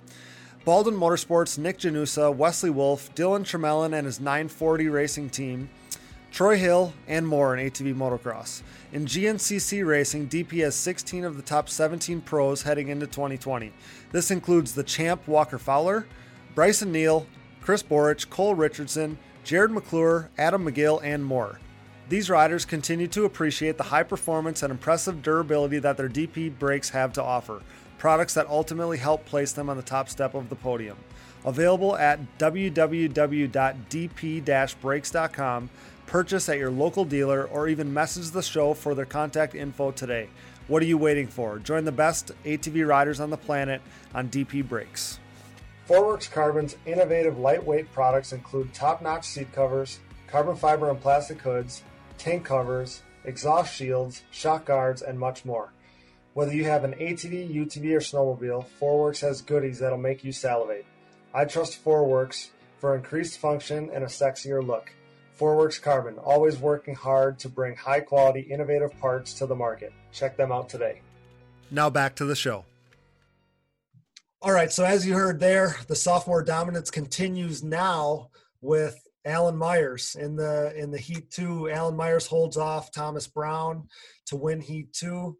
Um, this one was a little more surprising for me. I feel like you know we we were on the show. We talked a lot about Hogue and expecting big things. Allen was one of those guys, at least for me, where I didn't know where he was going to slide in. It was like I didn't know even if he was necessarily going to be in that group with the Bryce Fords, Brandon Hogue, Wesley Wolf, Nick Janusa. I didn't know he comes out in the heat race and uh, and yeah, he, he puts it down and uh, you know, I mean, yeah, he, we kind of we didn't really talk about him in the you know in the prediction episode or you know the pre-race episode. Um, we briefly spoke that he I think he'd separated and kind of went on his own away from uh, uh, Travis Moore's team, so we weren't really sure what uh, what to expect from him. But I mean, clearly, clearly he proved me wrong. I wasn't expecting him, you know, to you know, pull out a win like that and hold off T Brown. Um, so yeah, good for him. And same, you know, same thing coming, you know, coming in as a rookie and going off the pulling off the track after taking the checkers and beating somebody like T Brown straight up is, you know, something to be proud of there to at the opening round.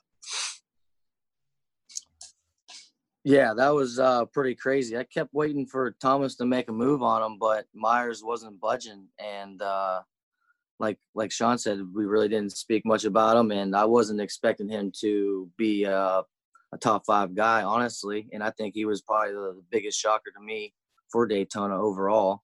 And we'll talk about like the main event, I'm sure later.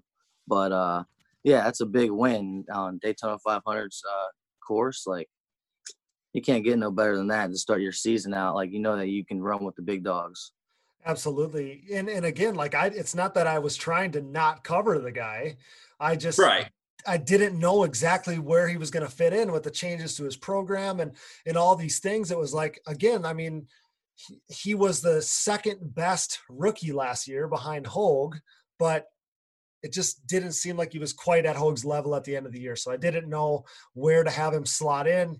And uh, I know Bryce was in second for for a second there, and uh, yeah, Thomas gets into second in the heat race, is pressuring um, Alan Myers, and and Alan comfortably looked like he just kind of did his thing and held him off.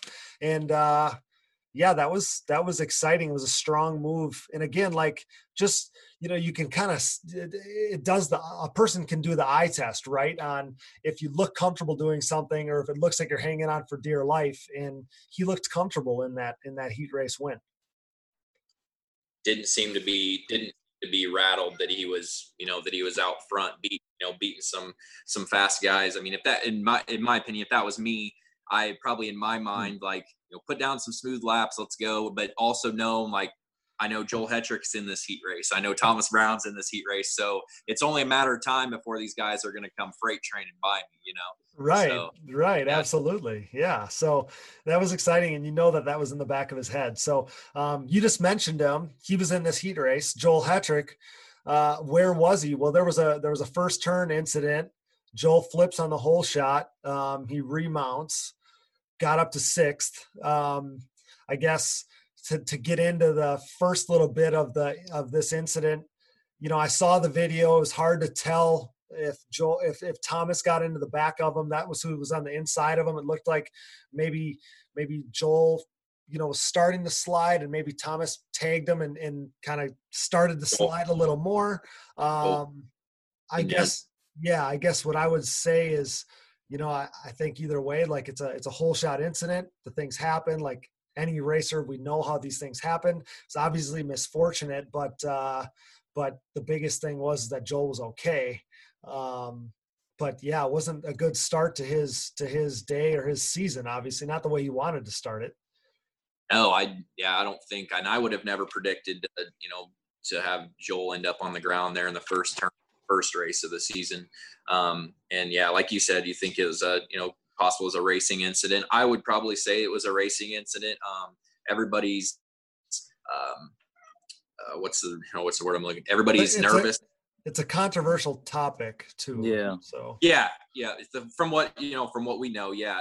Um, but the, you know, the way the turn was, you know, it kind of looped all the way around. They did basically a, a complete circle, but um, you know, good thing was is Joel was able to get back up on the quad and get going, and you know, get it back up to a sixth place. Not ideal, you know, gate pick uh, for him, and I'm sure he was sure he was pretty, you know, tore up about that and not wanting to not wanting to start out the season on you know on the ground. So Absolutely. I did. Um, Brandon Hogue told us that they elected to do the carousel hole shot there, um, which I didn't predict that. I wouldn't have predicted that that we're going to run that for the quads, right? But they did that for the quads instead of like a S turn chicane thing that they were doing for the vintage bikes. So they elected in the riders meeting or whatever to oh, do the it's an option. That's good. To do yeah, the that's good. carousel instead because it would be better for the four wheelers. Because if you looked how the track was laid out, if they would have had them go right from that right to that single thing, that would have been carnage in itself. No, So that wasn't it.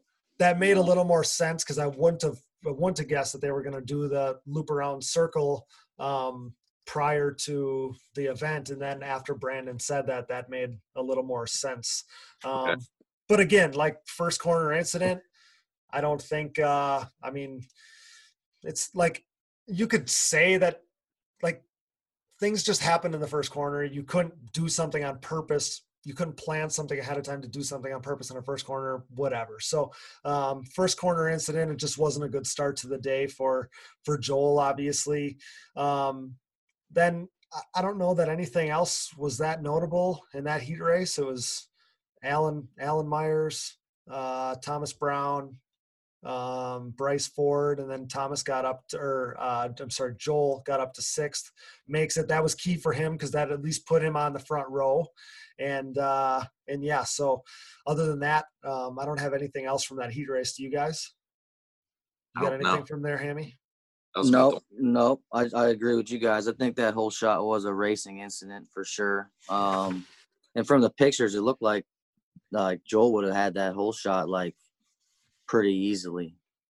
From the pictures that you could see, looked- like everyone's kind of when like he- behind him it looked Okay. like he was front. I thought it, for there- sure. got turned. Right. when he- I, go ahead.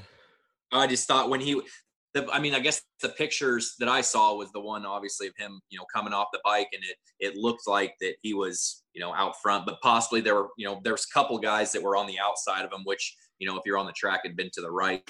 I think is how I I saw it, but um, Right.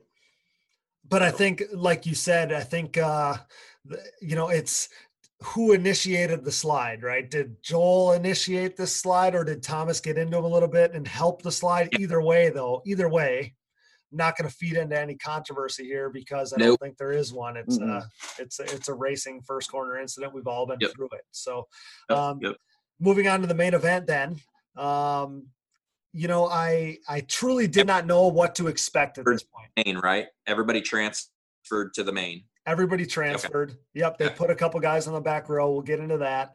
Um, but yeah, like going into the main event, I didn't still know what to expect because everything was so crazy. Um, you know, I don't know that anybody really knew what to expect. Kind of judging off of social media, you know, with the sophomores winning both heat races, which obviously I don't think anybody would have predicted, especially both of them. And then, you know, Joel in my mind, I'm kind of factoring in that he's not going to have a very good gate pick. That kind of throws a wrench into things. Um, so yeah, I mean, there was just all over the board. There was there were storylines and a lot of kind of uh, not knowing what to expect. So, but as much as I say that, it's like that saying, the more things change, the more they stay the same. And on lap one, the typical podium contenders are one, two, three. Thomas Brown's leading, Chad's in second, Joel Hetrick's in third, and then they were followed by Alan Myers and Bryce Ford. That was your top five. But the, those big three, Thomas Brown, Chad Wienen, and Joel Hetrick, are one, two, three, um, right from the jump. I unfortunately for me, I uh, I was I kept looking at the clock, like, all right, it's gonna be coming on. I need to tune into it. Brandy's gonna have it on. Next thing I know, it's ten after two. I got busy and I look. I'm like, oh my god! So I turned it on. So they were halfway, Okay. um, halfway through the race there. So I I, I missed the start. And Oh man. yeah, so I think where I where was at it was yeah it was one two and three. Um, was kind of reading some comments and there some people were talking about Jeffrey. I'm not sure if something happened to him right initially off the start or Yeah, well, yeah. So, so Jeffrey, I saw some pictures um, of Jeffrey getting piled into from the back, and it must have bent up the back of his machine enough that he was the machine was unrideable. Um, took him out. so he basically. so he made one lap, and he and Okay. the quad was sitting there on the side of the track. Okay. Um, but yeah, I'll tell you before we get into it, I guess any farther, I'll tell you my setup is I had my computer on, and that was giving me the live timing and scoring. I had my phone propped up on the computer with Brandy's live feed going on, and I had Rodney on quad radio on Yep. my on my playing off my phone. So I was like all set up, and I had live timing and scoring, the little video feed, and uh, in the radio. So I was like, I was set. It was mint. Yeah. That'd have been perfect. That'd have been Yeah, the setup I I didn't have it like that. man. Everybody, but everybody, close. everybody from the shop is like in my work bay, uh, watching my little setup for the main event. So it was pretty good. Yeah, Yeah. so that so that was cool. But uh, but yeah, so the, those guys were were one, two, three, and and even with uh, with Allen in fourth, Bryson fifth. Um, there was really no changes in the top five at all until Chad snuck by Thomas, and that was about with five laps to go. But the thing, I'm like, the, the pace of those three guys was so fast that it wasn't like there was a couple times you'd see Joel flash on the screen and he'd be up on Chad, and then you know there would be a lap where he'd fall back and then Chad would be up on Thomas, but ne- none of the guys were holding up each other. Like they were all going the same pace. Seemed like there was a little distance between them, and uh, and yeah, Chad snuck by Thomas there, and uh, and then quickly as soon as Chad got into the lead, he put down some Gone. burners, and and in two or three laps he like got a four second lead. And to me, Chad looked stronger than ever as soon as he got out into the into Yeah. the lead there. So um, so that was impressive. I don't know if you guys uh, want to comment on that, but man, did Chad look good when he got into the lead. And and and I will mention too, like Thomas looked uh, like I The just whole mentioned shot there was great. Whole shot was great and then and then again like the pace he was running he was like all three of those guys were running the same pace for those first nine laps So did Thomas did Thomas make a mistake there? Did, did Chad get by, or was it just Chad just able to, you know, kind of muscle muscle his way around and go? i believe thomas said that he made a mistake um, i don't know if he missed a shift or there was maybe a reference of something like that but uh, yeah it looked like thomas maybe made a little mistake and chad snuck by but then even after that i thought maybe you'll see a little urgency from joel.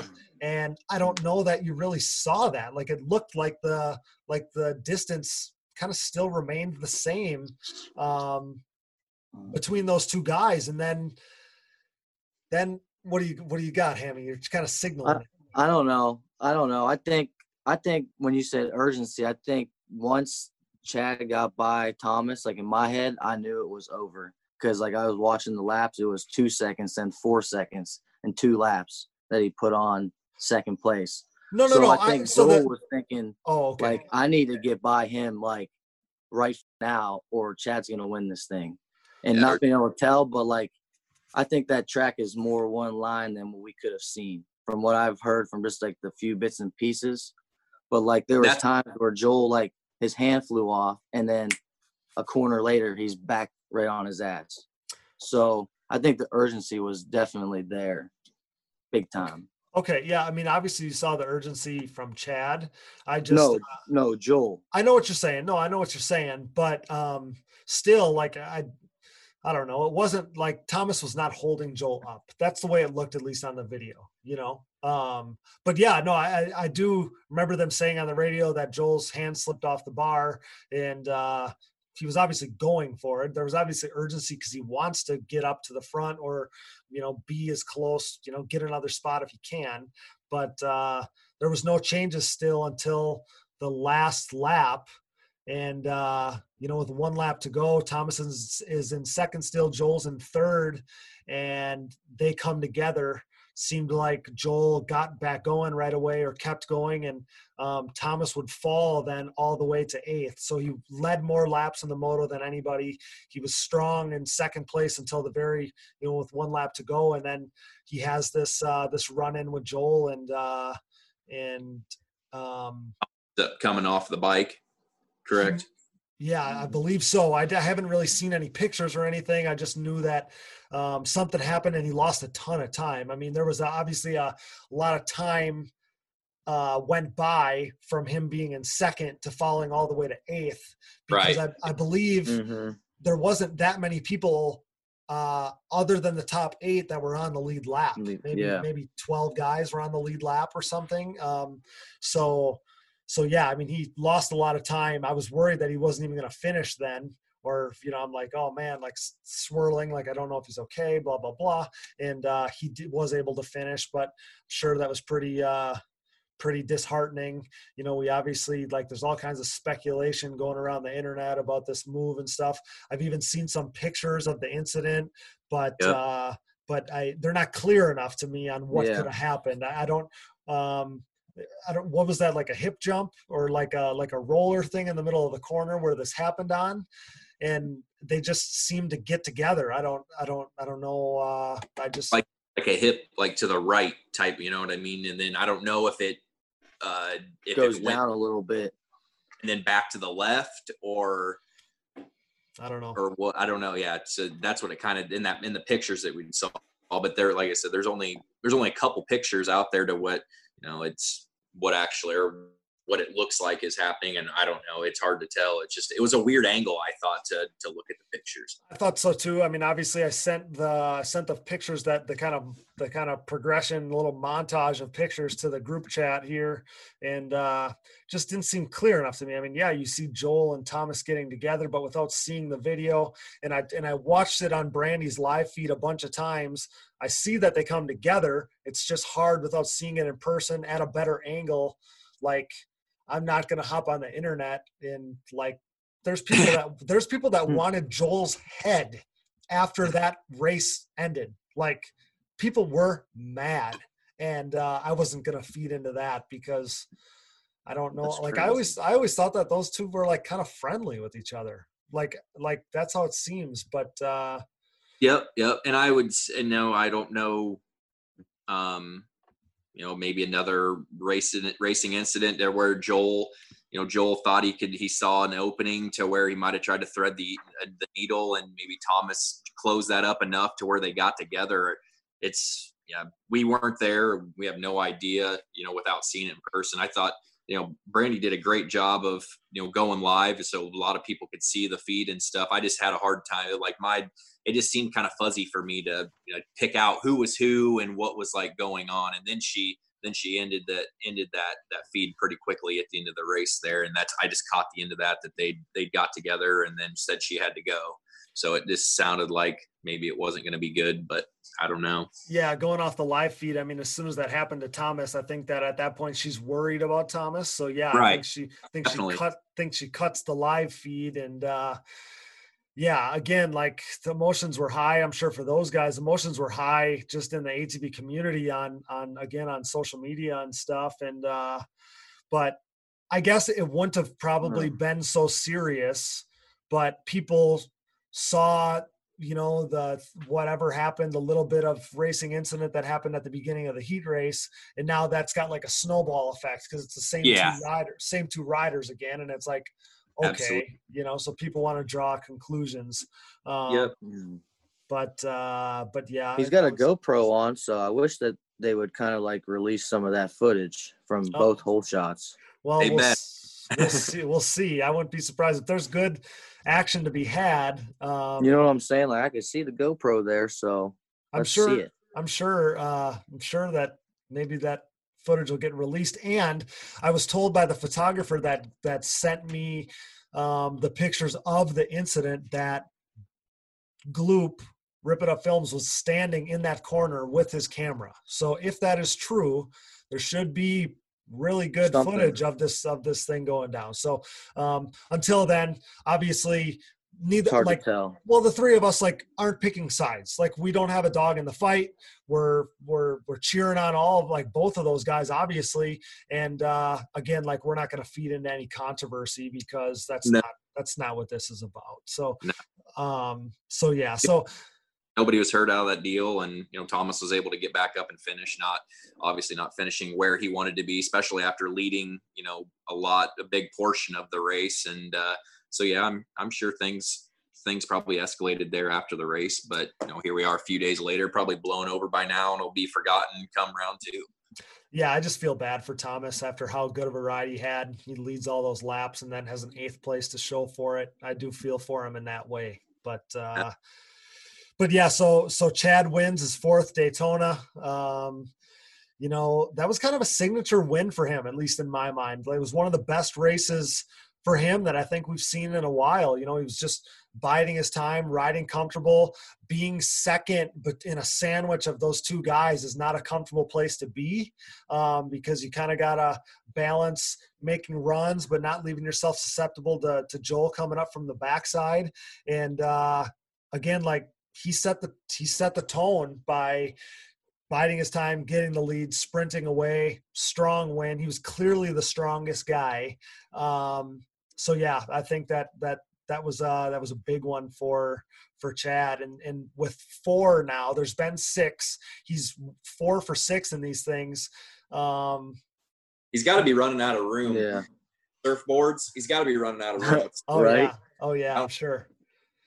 I'm sure. Uh, I'm sure he is running out of room, but that's a good problem to have. Hell but, yeah. Uh, but I think that um, I think that you know he's setting a precedent now where it's like either depending on how long the event lasts, because there's never a guarantee. Either nobody is going to set, nobody's going to catch his his number of them, or it's going to be a while at least because uh, four for six is pretty good odds, and uh, man, he looks strong doing it. So the rest of the season is going to be really exciting at the front if Chad has upped his game um, by that much because it looks like he's a better version of himself than he was when we saw him exit uh, last year down the stretch. Yeah, I actually briefly talked to him there. Uh, I think it was on Wednesday. I, you know, texted him, told him, you know, nice job and stuff, and just kind of asked him how he how he felt. And um, he said that he didn't, you know, don't want to base it off Daytona, and I get that. That's a you know, it's a different track that they race on all year long. Um, but he said he, he's feeling great, and um, his bike, he's got this set up and everything pretty much dialed in. So I think um, you know he's he's ready to go this season. So I think the season's going to be you know be good. And I haven't talked to Joel, um, so I'm not sure you know what's up with that. But um, yeah, I'm I'm excited for round two after after all this. It was just good to see everybody back out there again. And um, yeah, Yeah, it was exciting. Um, you know, like you said, Joel finishes second there. He turned his day around after the first uh, first corner crash there in the heat race. Um, again, like things are blowing up on social media and people are making a huge deal of the situation. As you said, Sean, I'm sure it'll blow over and everybody will be fine. It's long season, like um, everybody will coexist just fine. But uh, yeah, Joel probably after the way the day started and everything to come away with the seconds probably pretty good. Um, you got any thoughts on on that, Hammy? Oh yeah, for sure. Um, you know he wants to come out probably in first, but like you just said, um, given how the day went, mean it's the first round. You can't win the championship in Daytona, but you can definitely lose it there. I think uh, we've said that before, and um, so coming out healthy, you know, and everyone's healthy besides Cody Ford, who had a wreck Sunday at the Mesa Motorsports Park, I think, down there the d- day before or a couple of days before. But Okay, for most yep. part, everyone's healthy going into round two, so that's good. And the top two guys that we predicted are one and two, so that's cool. Yeah, I think that is a really good thing to note um, because I'm always worried of somebody coming out of Daytona being hurt just because of the the tighter track and the the craziness that that can create. We've obviously seen that in the past with with Joel Hetrick and uh, some other guys, obviously. So um, yeah, so then because of what happened to Thomas, Allen inherits third. Um, to earn his first career podium, which is awesome. Um, and we heard from him a little bit ago, but man, that was impressive. I think that uh, that he, the thing that like you you don't just luck into a, a pro podium, right? So, um, but he's almost uh, even like stamps the approval on that that much more because he like rode a really strong race. Like Bryce wasn't all over him, and he wasn't that far behind the top uh, the top group there. Um, so something happens to Thomas, which is unfortunate. But Alan swoops right in there and uh, and grabs that podium. That was huge for him. The pictures that came uh, out from that with him and his family and, uh, and, spraying the champagne that looked like a pretty cool moment. So awesome for Alan, and uh, that you, you never forget uh, your first career podium for sure. So. Um, big day for him impressive day he capped probably the the most impressive performance of the day probably for me or at least the most surprising and uh, you almost gotta it's almost got me thinking like could he be the most improved rider? We talked about that on the preseason show, but uh, he would be the early favorite, I think, for that after after round one here. So, if you guys got any thoughts on uh, Alan's performance, uh, man, I applaud that guy because he killed it. Yeah, he did. I think that uh, you know, again, like I'm in the way I feel about Daytona. It's you know, it's different than what they race all year long. So you know, to see him follow up, follow him up at, uh, at Texas um, would be would be great, and you know, you know, earn a top five, get back up there again, and you know, let him. Then we'll kind of see on where he's at on you know fitness wise, and you're gonna be I think we'll see how where everybody is fitness wise, fitness wise once we get into these get into these bigger tracks. But but no doubt, I mean, solid ride for Alan Myers. I did not expect him to uh, you know pull off a podium. Um, you know, talking about the pictures you see celebrating and stuff. I thought one of the coolest pictures was the one of I, I think it was his dad. I would say it was his dad there that someone captured that them two uh, them two hugging and you know it brings back memories and just your family's with you and you're racing and that that's what you that's why the family does it. That's why every the families are together and um, you know working hard like that and it pays off and to see everybody excited like that was pretty cool. Absolutely. I think uh, i saw some of those pictures too from from the photographers there and uh, yeah the the just just the emotions like i could feel them you know like we've all all three of us have felt that before um, with our with our dads with our family and uh, that's a special feeling. Uh, alan talked about it how how great of a feeling that was for him and uh, like i said i could feel it through the photos. You know i know you hammy feel the same way. You've had those experiences with your parents going to the podium and stuff too in the pro am class and whatever earlier days and uh, that that's was, what we do it for you know? I mean exactly we, we live right. for those days and yeah. the moments. Like that's what we that's what we want to get. We want to get to the podium so we can take those pictures and remember them. So I could only imagine what he was thinking in his head when he's seeing Thomas, like whatever was going on at that moment because I couldn't see. But like probably scream. I would have been screaming inside my helmet, like so pumped. Yeah, I I can't even imagine. Uh, he he talked about how it just hit him, and it was like he got he froze cold like oh my god this is actually going to happen. So yeah. um, that was cool for him to get that top three and uh, deserve it with the way he rode dude. He won his heat race he wins his heat race and then he uh, finishes runs a you know a solid solid fourth the whole race gets third into, into the third on the last lap gets a podium he earned it 100% so yeah.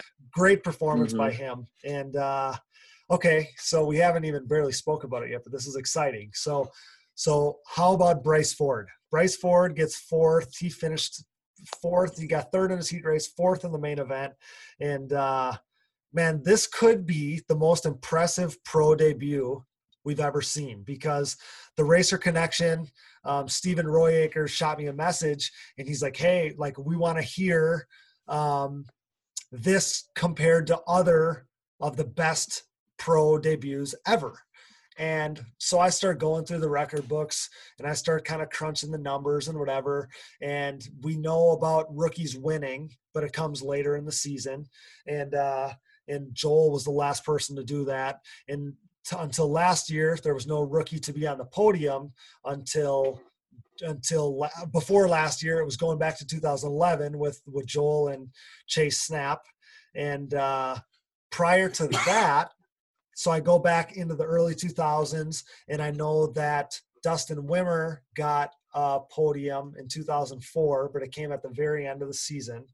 So I, as far as I can find by crunching all the data I could find, this was the most impressive rookie performance in a debut for at least 20 years, dating back to the 90s. And then and then the results kind of get a little harder to find, obviously, on, on that stuff. But either way, um, and I kind of tried to go into this in one of my social media posts from the page and stuff, but the the the expectations and the predictions and all this stuff, all the stuff that we think that that Bryce Ford can do, the expectations are so high that I just don't want that to overshadow how freaking impressive a fourth place finish, clear top five guy, how great of a performance that was on Tuesday because man, Bryce Ford killed it. Like, dude, it's his first race as a pro, and he was right in the mix, finishes fourth overall, literally only one step off the podium, and wait for it, he's only going to get better from here. So super impressive. Um, you guys talk about it like like Bryce killed it. He lived up to all up to all the For hype, sure. and He did. Uh, and there was so much hype. It's crazy that he was able to live up to it. Honestly, yeah I- his i can't imagine what his nerves were like i would have been i would have been super nervous and for some reason just until you said that i thought he raced last year but or that ironman race but now thinking back he did not race that so yeah it would have it definitely his debut and um yeah excited to see excited to see how the season we you know we talked on it on the the previous episode of um you know our our expectations are high for him just because from what we've heard and what we've seen um yeah congrats congrats to bryce and i I hope he does well the rest of the season and excited to see see what we can see out of him. absolutely. Hammy, did you talk? Did you talk to him? Did you communicate Yeah, I with did, him after um, the race? Yeah, I uh, talked to him a little bit. I just asked him about like his first pro race, his debut, and wanted to ask him like if he had any expectations and if he and if he had fun. And um, he said he had a lot of fun. He learned a lot, especially about staying calm and finding the right lines to pass. Yeah. And um, well, he said overall he felt really good on his bike, and uh, he's really looking forward to going to round two. And he came out um, right where he wanted to be, topping the points, you know, top five. He got fourth, and um, really sounds like he's just like gunning to go to the next round. Like sounds like all positive things. It, it's exciting. It's going to be fun to watch him all uh, all year long. Again, like I was focused on him. I think probably a whole lot of the racing community was because uh, there's just so much speculation. Now, before we go into the rest of the riders, um, so we had Bryce Ford, Brandon Hogue, Wesley Wolf, Nick Janusa all together. And again, like you said, I don't want to. We don't want to spend too much time because it's only Daytona. It's a little bit different track, whatever. But we all raced long enough to know that the things that happen at Daytona, like crazy stuff, still doesn't happen. I mean, the guys still, generally speaking, finish pretty close to where they normally would. So Yeah.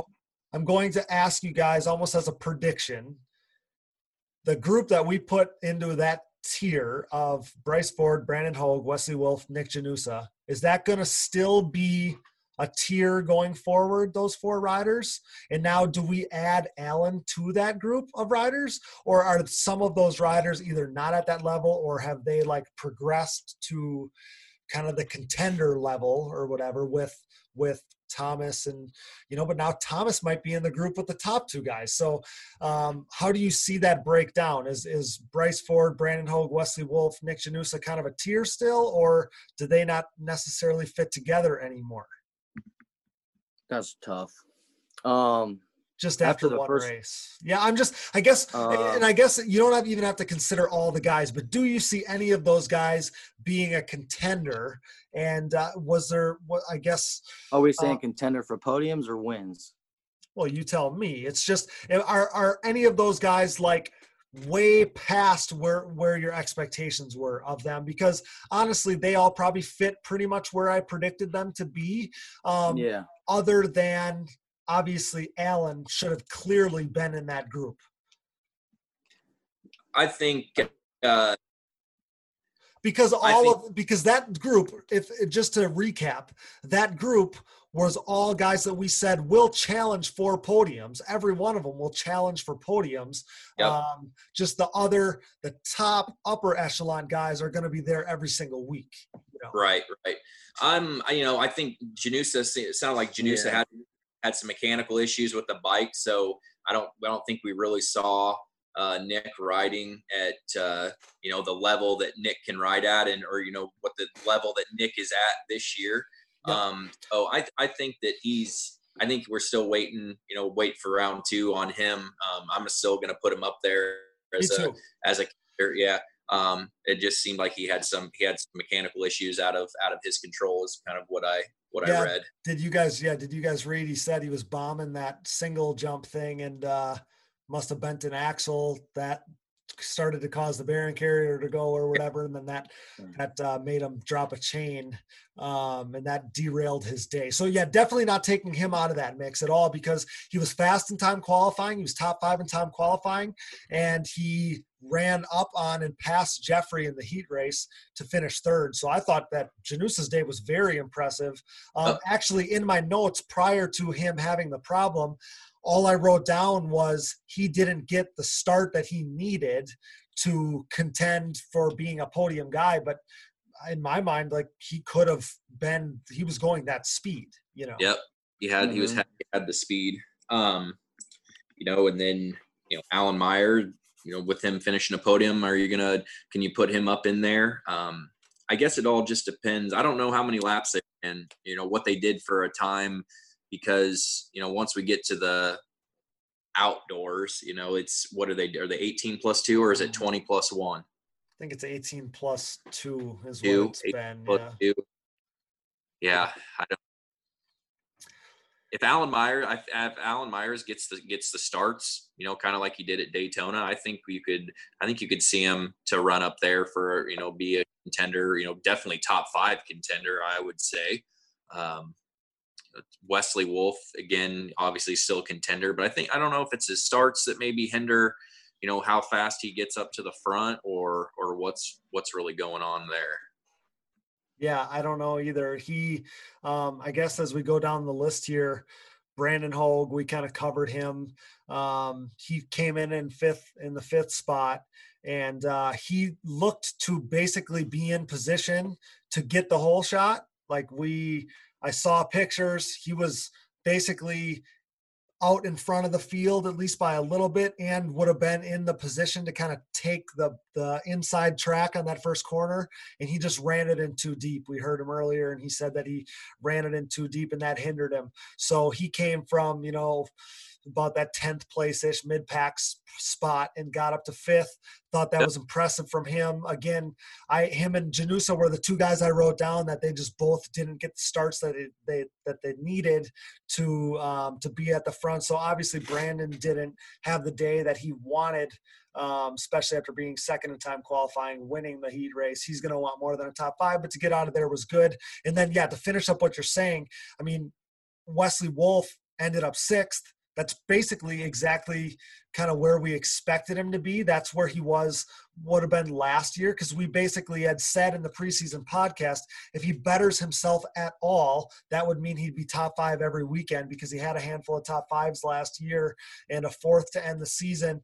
But uh, his season average was basically a sixth place. So that's kind of right where we expected him to be. But we kind of predicted that. Like his starts can kind of be all over the place. I think that if he would have got a start at the front, he might have stayed there, you know. But uh, but um, yeah, Wesley came in in sixth there, and maybe again, like that's what's going to separate that tier is the guys that can get starts. We expected good starts out of Bryce Ford. We expected good starts out of Brandon Hogue. We said that Wesley was kind of a wild card when it comes to starts. Nick Janusa doesn't always get the best starts. And then now, if you're going to put Allen in that tier as well, I mean, again, that's going to be such a competitive group of guys. It's going to be whoever gets the gets the hole shot that's going to separate Yep. Themselves. it'll be a good it'll be a good battle. Those guys will battle. It'll be fun to watch that that group of guys, you know, racing all year long, all year round. I think it'll Oh, be We yeah we we speculated that that was going to be the best group. So um, you got anything to throw in there, Hammy, about that those group of guys there? No, I agree. I think uh, that battle from I think from third to seventh will just be crazy per moto, and you'll really be able to see who gets the best hole shots and who's in shape. I Yeah, think Yeah. that's what it's going to come down to. I think so too. I so our next guy on the list then finishing seventh was Wes Lewis. And uh we talked about how impressive top tens were gonna be, right? So Wes Lewis coming in seventh there was a great gritty performance by him, impressive. And so I post uh I post kind of a little post on Instagram giving him credit for getting seventh. It's something you might have missed. And Harv Whipple, the pro uh, referee, comments on it and he says, Wes is a seasoned veteran the front row had eight spots left, and he chose the back row and the, on the inside, right behind Brandon Hogue. And he said that it was the most strategic move of the day because he uh, because Brandon pushes wide, Wes gets to the inside of the corner, gets a good start, and uh, and Bam. finishes seventh on the day. That's a ballsy move to make take oh. back to take a back row start there and, and get it done. So it, it turned out Ballsy. for him. That's impressive. there. Wow. Yeah, No, yeah, very job. cool. he he deserved a seven. He deserved a finish like that. You know, he works hard. He's been in. I raced with him. We all. I, I Yep. know Coach. I raced with Wes, and I mean, I'm sure he's out from. He's kind of over in your area. I guess he's probably Pencil. I think it's Pennsylvania. Yeah. Actually, funny story. My first time ever on a motocross track, Wes Lewis spanked me in 2007 in the Woodsman class. Like spanked me two weekends in a row, and then I never seen him until like 2011, and he Yeah. came back. So yeah, Yeah. I've, I've raced with Wes quite a few times. Yeah. So no, I. You know, that's awesome for him. I hope he. I hope Wes has a good season because you know we did, we haven't really talked about him and um you know I have been seeing his posts and stuff. He has been down there. He has been down training and and riding. I think it looks like so. Um, but yeah, seventh place finish for him. I'm sure he was happy with that, and I mean I'm happy for him for that. That's that's an awesome finish for him. Yeah, yeah, good for him. Like old reliable. Like Yeah. you like you don't know how he's gonna get it done, but he's gonna he's gonna be solid. So Wes Look, Lewis, The back row. Yeah, I know. That's wild. crazy, right? Crazy. I I wouldn't even think to take that spot I, I don't think I would either. I think I would have taken my chances and on the gate probably. on the outside or something. Yeah, yeah, and or way again, inside. and again, like he there was eight spots left. It's not like there was just a few stragglers on the outside. There's eight spots left, Harv said. And uh and and yeah, he decides to go behind Brandon because he because he said that Brandon was getting the good starts, right? So um maybe it worked into his advantage that that Brandon pushed wide and or knew, or he knew like, okay, this kid's second year. He won the heat race. He's gonna be nervous. He's gonna Going push for it. wide. I'm gonna sneak right around the inside of this one. There you go. So that was a cool storyline there for sure. Um, we talked in depth about Thomas. Obviously, he has the. He leads nine laps, has the incident, falls back to eighth. So he's going to come in eighth. Obviously, try to uh, to pick back up. Um, you know, uh, get get this thing back on the rails for for Texas there. And uh, ninth was Noah Mickelson, second rookie to kind of come through. Impressive ride for him. And uh, and Logan Stanfield, another super impressive ride. Obviously, talked to Travis Moore today, and they were pumped to come out of there with the top ten, be in good position, be healthy. That puts so rookies in fourth, ninth, and tenth. And uh, got to say that that's pretty impressive. Hot take Hammy wasn't given any credit to the rookies, and we got three rookies coming home in the top 10. So, um, how do What we do you- feel about no, that, Hammy? I um I called what Bryce Ford was gonna get, so that's one for one. And I said Logan Stanfield was gonna do good, and I said Noah Mickelson was gonna do good. but you So also said I don't that I don't say not- what you I see. Hmm. you also said that you were not impressed with the rookie class. So, so anyway, so other than other than them three. okay, fine. Well, I'm sorry. we'll get into that in a second. But It's only Daytona. Ask me this after round five. Okay, but uh, but yeah, so good ride by those guys for sure. Um, again, we talked about how tough top tens were going to be, and those guys come through in ninth and tenth, so that was good. And then as we as we can kind of lump this together, Brogan Geyer had a good start. He was running, I think, in like the top six ish for the beginning of the race, and uh, and he ends up finishing 11th. I think he might have made a mistake at some point or whatever, but uh, but yeah, it was you know rookies three in the top 10 and then kind of all together they're ninth 10th and 11th and like we said um, those guys are going to be dicing it up kind of against each other and you kind of saw that in the back half of the top 10 so that was a good showing for the rookie class for sure.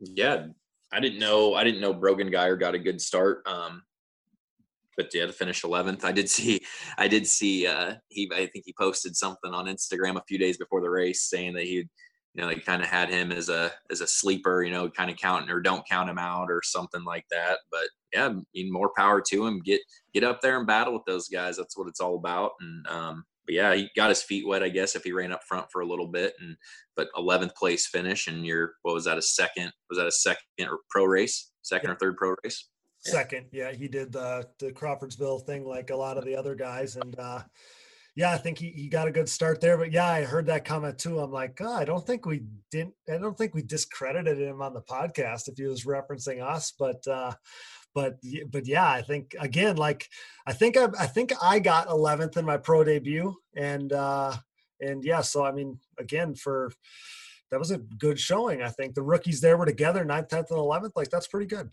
Yeah, absolutely. Yeah. So um, moving on then to 12th place was uh, was Josh Merritt, the XC1 GNCC Pro, and I will say I was super impressed. Like that's a pretty good showing because he wasn't. I mean, I didn't know if he was gonna like be disconnected from the pack. You know, I mean, I don't know how to expect. Like he's a cross country guy, he's a woods guy, and uh, he definitely held his own. And I read in a post that he was hoping to do some more this season. So I'd be excited to see him on an outdoor track because maybe even that'd be more his style. I don't know, but uh, but but yeah, I mean, I thought that that was a pretty impressive ride by him. What um how does he usually do in the GN the GNCCs? So so he got eighth in the previous one the weekend like a couple days prior at uh at what was that wild boar maybe but uh but yeah, he got he got uh, eighth there, and then races the Daytona ATV Supercross and gets a twelfth there. Yeah. So I thought that was pretty impressive. I was impressed. Yeah, hell yeah, that's awesome. It's cool to see those guys come over there and do some of that. And if he's going to try to do some more, and yeah, great, excited to see him up there lined up with all of them just adds awesome. to the adds to the class. So uh, so that's that's good. Um, yeah, and then my prediction coming in at 13th was uh, was Cody Ford. He was my prediction for um, most improved rider. We didn't get to kind of see that firsthand. Um, he's got a fractured hip.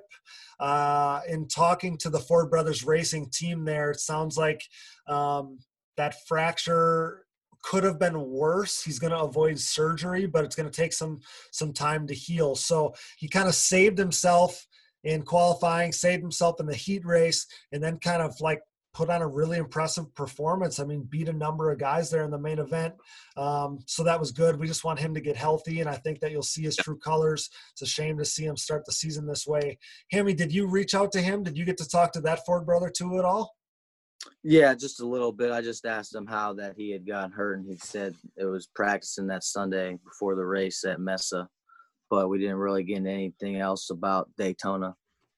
Okay. Too okay, too yeah. serious. Yeah, yeah. I just didn't know if you had any info there, but uh, but yeah, I was actually really impressed with the performance he had there to come through in 13th, and uh, and it's not like he was just cruising around in the main event; like he was giving it his all. So that was that was pretty impressive.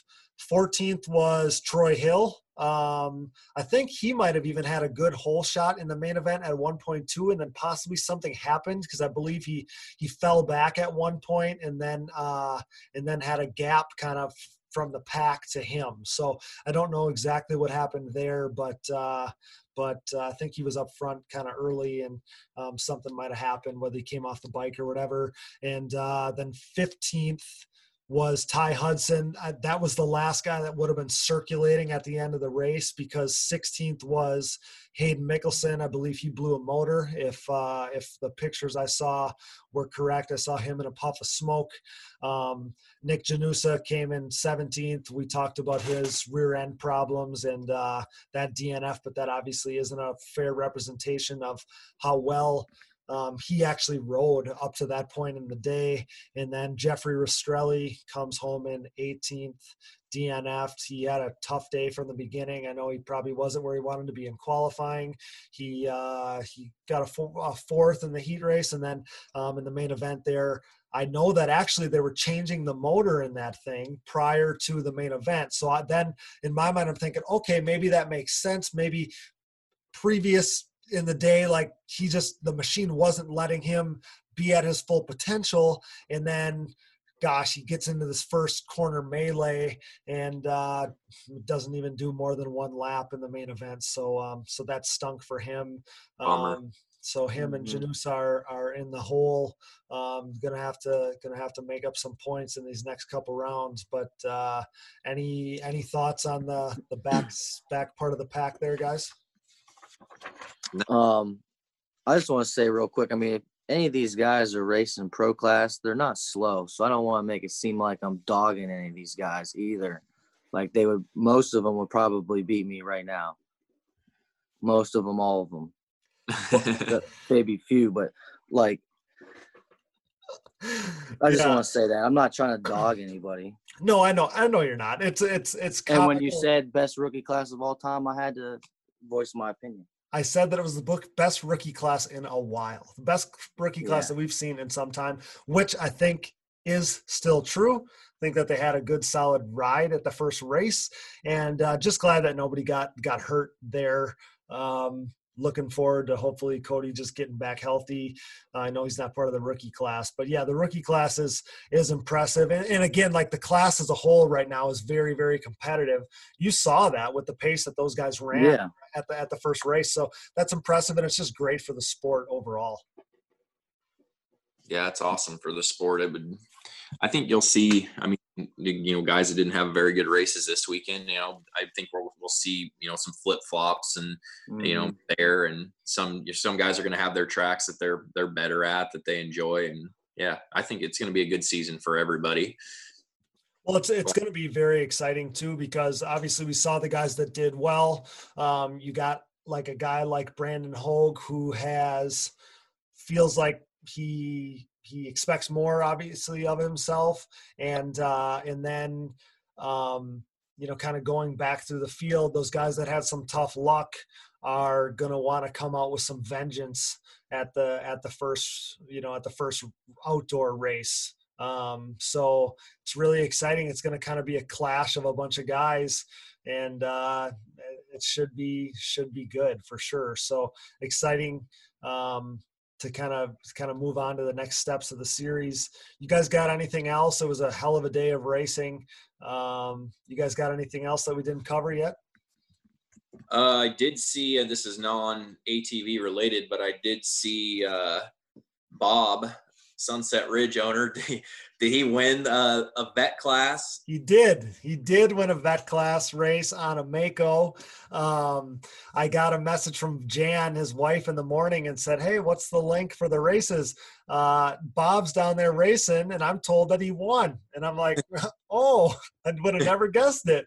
And uh, so, yeah, I tuned in for the next one then, and I was actually listening on the radio, and uh, that was exciting. So, yeah, Sunset Bob pulls the win at uh, at Daytona, and uh, yep. Jan Jan made the comment uh, something like going out on top or something like that. So uh, so that was that was exciting uh, for sure. Great guys, because I also saw you probably saw the same thing that uh, the two Illinois natives, yeah, Chad, Chad Wienen and and Sunset Bob, both won there at Daytona that's why I brought it up, just because you know Sunset Bob, they're that facility's always treated quads great. And, you know, Chad, that's pretty much Chad's home track. So I just had to throw that in there. You know, if you know Bob, you know Bob, he's a great, great guy.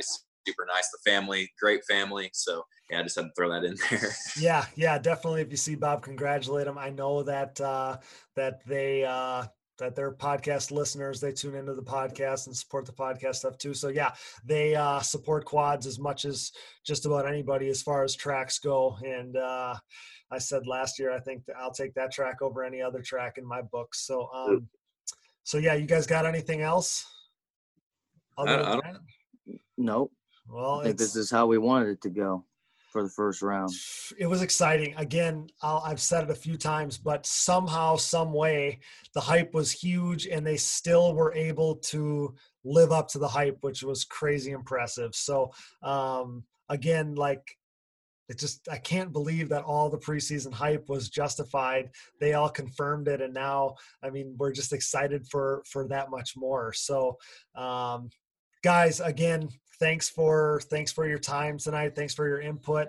Um, the fans were saying that this was some of them were saying that this was their most anticipated episode yet, and that they were excited to to hear what we had to say. Excited to have our rider interviews tonight and stuff. So. Uh, very excited. Just uh, just can't thank you guys enough for your time, and uh, looking forward to a lot more of this as the season progresses. No problem, man. Enjoy it. Yeah, thanks for having me, brother. I appreciate it. Awesome, guys. Thanks so much. And uh, and with that, we'll get right into our interview with Chad Wienen. And now our final guest of the night, brought to you by DID Racing Chain and SSI Decals. He's your six-time AMA ATV Pro champion and now four-time Daytona event winner. Fresh off his most recent victory, it's Chad Wienen. What's up, buddy? Thanks for uh, giving a little, giving us a little bit of your time. Yeah, man. Thanks. Uh, great to be on. Um, really uh, enjoy your podcast. You know, I don't get to listen to quite all of them, but uh, especially when I'm on the road, I try to try to tune in on it. And uh, man, crazy, crazy weekend at, or crazy week at Daytona. You know, everything's everything went really good. A lot of a lot of stuff to talk about. I'm sure. Yeah, yeah, for sure. First of all, I appreciate you listening. Um, obviously, it's a it's an honor, and and yeah, I so I had this conversation with our friend Ian Harris from SSI Decals on Tuesday evening after the races, but with so much hype uh, surrounding the beginning of the season, all the moving and shaking of other guys, yet you come out and steal the show yet again at the opener. It's like uh, you were the strongest guy, and you made uh, 35 look like 25. So tell us hmm. about your day.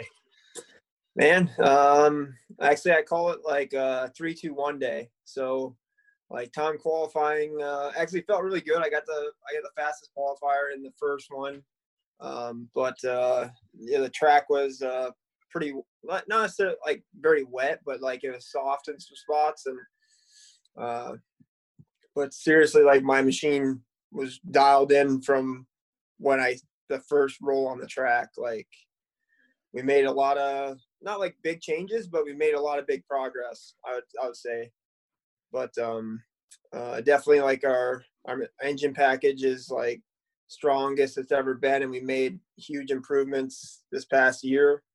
And you know, changing uh, to rocket machine hubs, TWT wheels, um, uh, we went back to Forworks and Visionaire with uh, also uh, big one was uh, PEP performance tuning, and they, they they woke up my machine. Let's just say that. I wondered if that was new for you when I saw that you guys were working together. I I, I thought that might have yeah. been a, a, new deal there. Yeah, like we've been uh, like they approached me a little bit last year, like before the season was done, and see if I you know they wanted to offer their help to maybe help me get another championship and uh, it was just uh, you know end of the season. I didn't want to try anything new to possibly jeopardize something. So uh, we went into the off season and we've been working pretty pretty hard on it for the past like month and a half. So we got everything dialed in and uh, machine is just rideability. The machine is so good and uh, the torque is amazing. So uh, really feel like my acceleration is is dialed coming in out of turns and uh I mean suspension, uh the Fox shocks, like everything testing there. We designed a new uh we got new linkage and everything. So man, just the, the machine just settles in the turns so well and I'm just uh I feel like the machine is doing exactly what I want to do and doesn't give me any like surprises. So that's awesome. then, I was gonna I was gonna ask you how much change there was in your program because I sensed that there was some. Um, yeah. So I was I was curious to ask you about that, and I knew that you had said on the podium that the machine was was working like an extension of yourself. Yeah, yeah, and uh, but you know, going along with the day, like um, so o- overall for the qualifier, I, I ended up third, and uh, like uh, Joel and Hogue, like they they rode some solid laps. I tried to actually better it a couple times, and I wasn't able to quite get it. But um, you know, I didn't sweat it. I knew that uh, come race race time, I'm gonna you know be ready for the gate drop, and so we had the heat race and got a got a good jump out of the out of the start. Uh, Hogue was just an inside of me. We were battling for the start, and I ran it in deep. He ran it in deep, and so I had to relinquish to him, and it pushed me out a little bit and allowed Rastrelli and then Janusa actually like tucked in there too, and we Janusa and I were battling for the third spot there, and I ended up overtaking him after like the wall jump and down into the next turn. But uh, yeah, I kind of stalked Jeffrey for a couple laps, and then Hogue actually got a little little bit away. And uh, once I got by Jeffrey, I was able to reel in Hogue. And but uh, man, this, the track was uh, really tight. And Hogue, man, I mean that guy was surprised a lot of people. I mean, I knew that he was going to be strong this year, but I didn't know that he was going to be like he came with some good intensity and uh, good starts. I mean, the guy was uh, right there on all the starts. So yeah, he looks uh, good. overall, I'll let you finish, but overall, it's just so cool for the sport. Um, Yeah. you know, to see it be so strong, and then to see some younger guys come up and kind of push you guys that have been the contenders for so long. But uh, yeah, good good heat race for both of you guys because you ran it up on them from a from a ways back. Yeah, and uh, I mean, I 100% agree with your comment on that. You know, we we need other riders in the front to mix it up, and we need to, you know, have people guessing. Like with Thomas leading that, you know, we'll we'll touch on that a little bit later, but just having the more riders up there contending for the top spot and shoot the the sophomore class kind of took over the heat races, you know. So that was, uh, I mean, for me, like I mean, yeah, it was a heat race. It wasn't a points paying thing, and I, I mean, gate pick was very important, but you know, uh, it was cool to see those guys up there and, I mean, showing what they've been working on, and you know, the the track really tended to them. If they got a good start, they could they could finish it off. You know. Yeah, and nobody knows the feeling of uh, kind of reinventing yourself in the off season like you do. You know, you did that. Uh, you did that going into the 2007 season all those years ago. So, um, so yeah, you know, you know what it feels like for those guys. But yeah, that sophomore class was impressive, and uh, they were giving you a run for your money. But uh, yeah, you finished second there in the heat race, and then uh, going into the main event. Uh, tell us what you were thinking. Yeah, just uh, I mean, I had a fourth gate pick, so actually was it third? I think it was third gate pick. Okay. One of the one of the two. But anyways, uh, had a good gate like uh, on the left side of the the box, and uh, we gated really well. We came out and uh, like Hogue actually got out a little bit in front of me, and then uh, like Thomas was there, and then right when we got to the turn, Joel stuck it in there, and we we made wheel to wheel contact, and so I checked up, and he pushed out, and I cut underneath him and charged into the second turn, and I got underneath Joel. So there was a lot of just racing going on already right there. And then I tucked in and I got in there right behind Thomas and Thomas and Thomas and I like um I tried a couple quick attempts at him, but just the way the track was and uh, everything kind of funneled together really quickly. But uh, like Thomas, he rode he rode strong for as long as I was behind him, and even when I was in front of him, like I kept checking in on him and see where, see what the gap was, and every once in a while he would have a couple bike lengths between him and Joel, and I was like, man, like we could get this Yamaha one too, you know. So I was getting excited there, and then uh, you know, even behind Thomas, like there was only there was a couple times where Joel was like putting a lot of pressure on us. That like in the there was one turn in the farthest away from the hole shot that um, we were taking this really tight inside, and Joel was carrying speed around this bowl turn, and he almost got up inside of me once, but uh, you know. Um, he had to check up because the line that I was taking, I was crossing in front of him. So, um, but man, like uh, the racing was so tight, being Thomas out front, me in the middle, and Joel in the back. So I was like, I couldn't open up my lines too much. I had to, and I was taking in the split lane. I was taking, I would call it the slower line, but I was able to make it work pretty well where I didn't have to follow Thomas every time. Sure. And so one time I got a really good run on Thomas and I, I talked to him after the race. I'm like, what happened there? Because I got a really good run on you and I almost passed you. And when he came out of the turn, like he he shot really hard right, like right over into my line. And I was like, was that like a cross jump, Thomas, or what was that? I was like kind of joking with him because I knew that berm and the face was all like from the bikes racing there. It was like yeah. it was cut down. Okay. So your one tire would leave before the other and it would pull you right. And I just kind of gave him a little bit of business on that. Be like, dude, I could have passed you right there, but you shot over right in front of me. Okay. Like, what kind of move was that? But uh, I mean, I already knew what it was, but uh, but uh, I know Randy went out there and he worked some lines, you know, just trying to split it up, which was a really good attempt. But like with the position that I was in, I wasn't really wanting to wander too far off of Thomas's grab bar because Joel was definitely applying pressure at times and yeah, being the middleman in a situation like that is not a comfortable place to be, you know, because uh got to worry about your your somebody coming up getting you from behind and uh and you're still trying to make a move on Thomas. So that puts you in a pickle.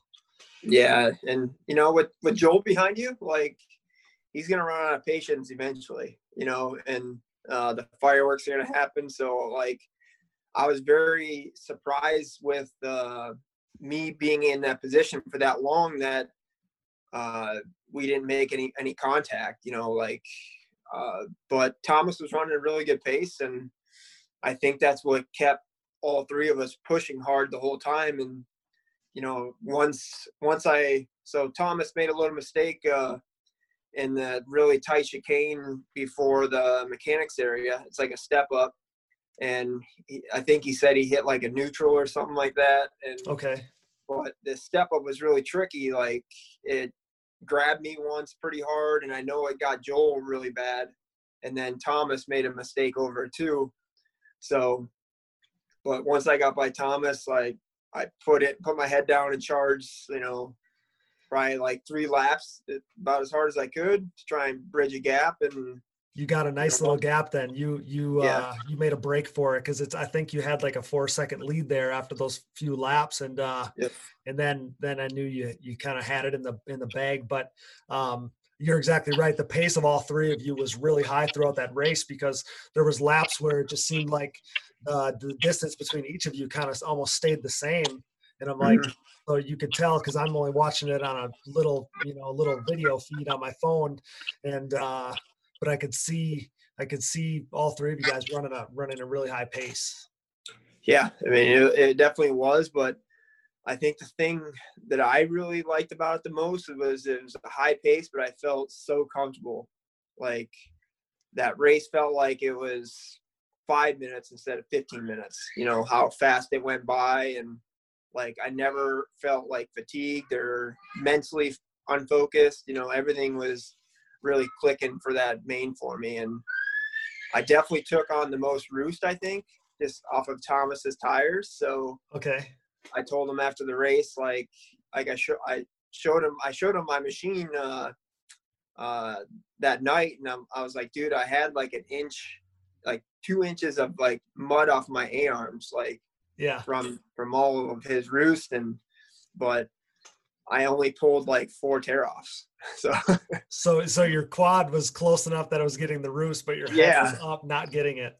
Yeah. Yeah. So I, that's how tight the the racing That's- was. You know you're close then. Yeah, Yeah. for sure. Um Yeah.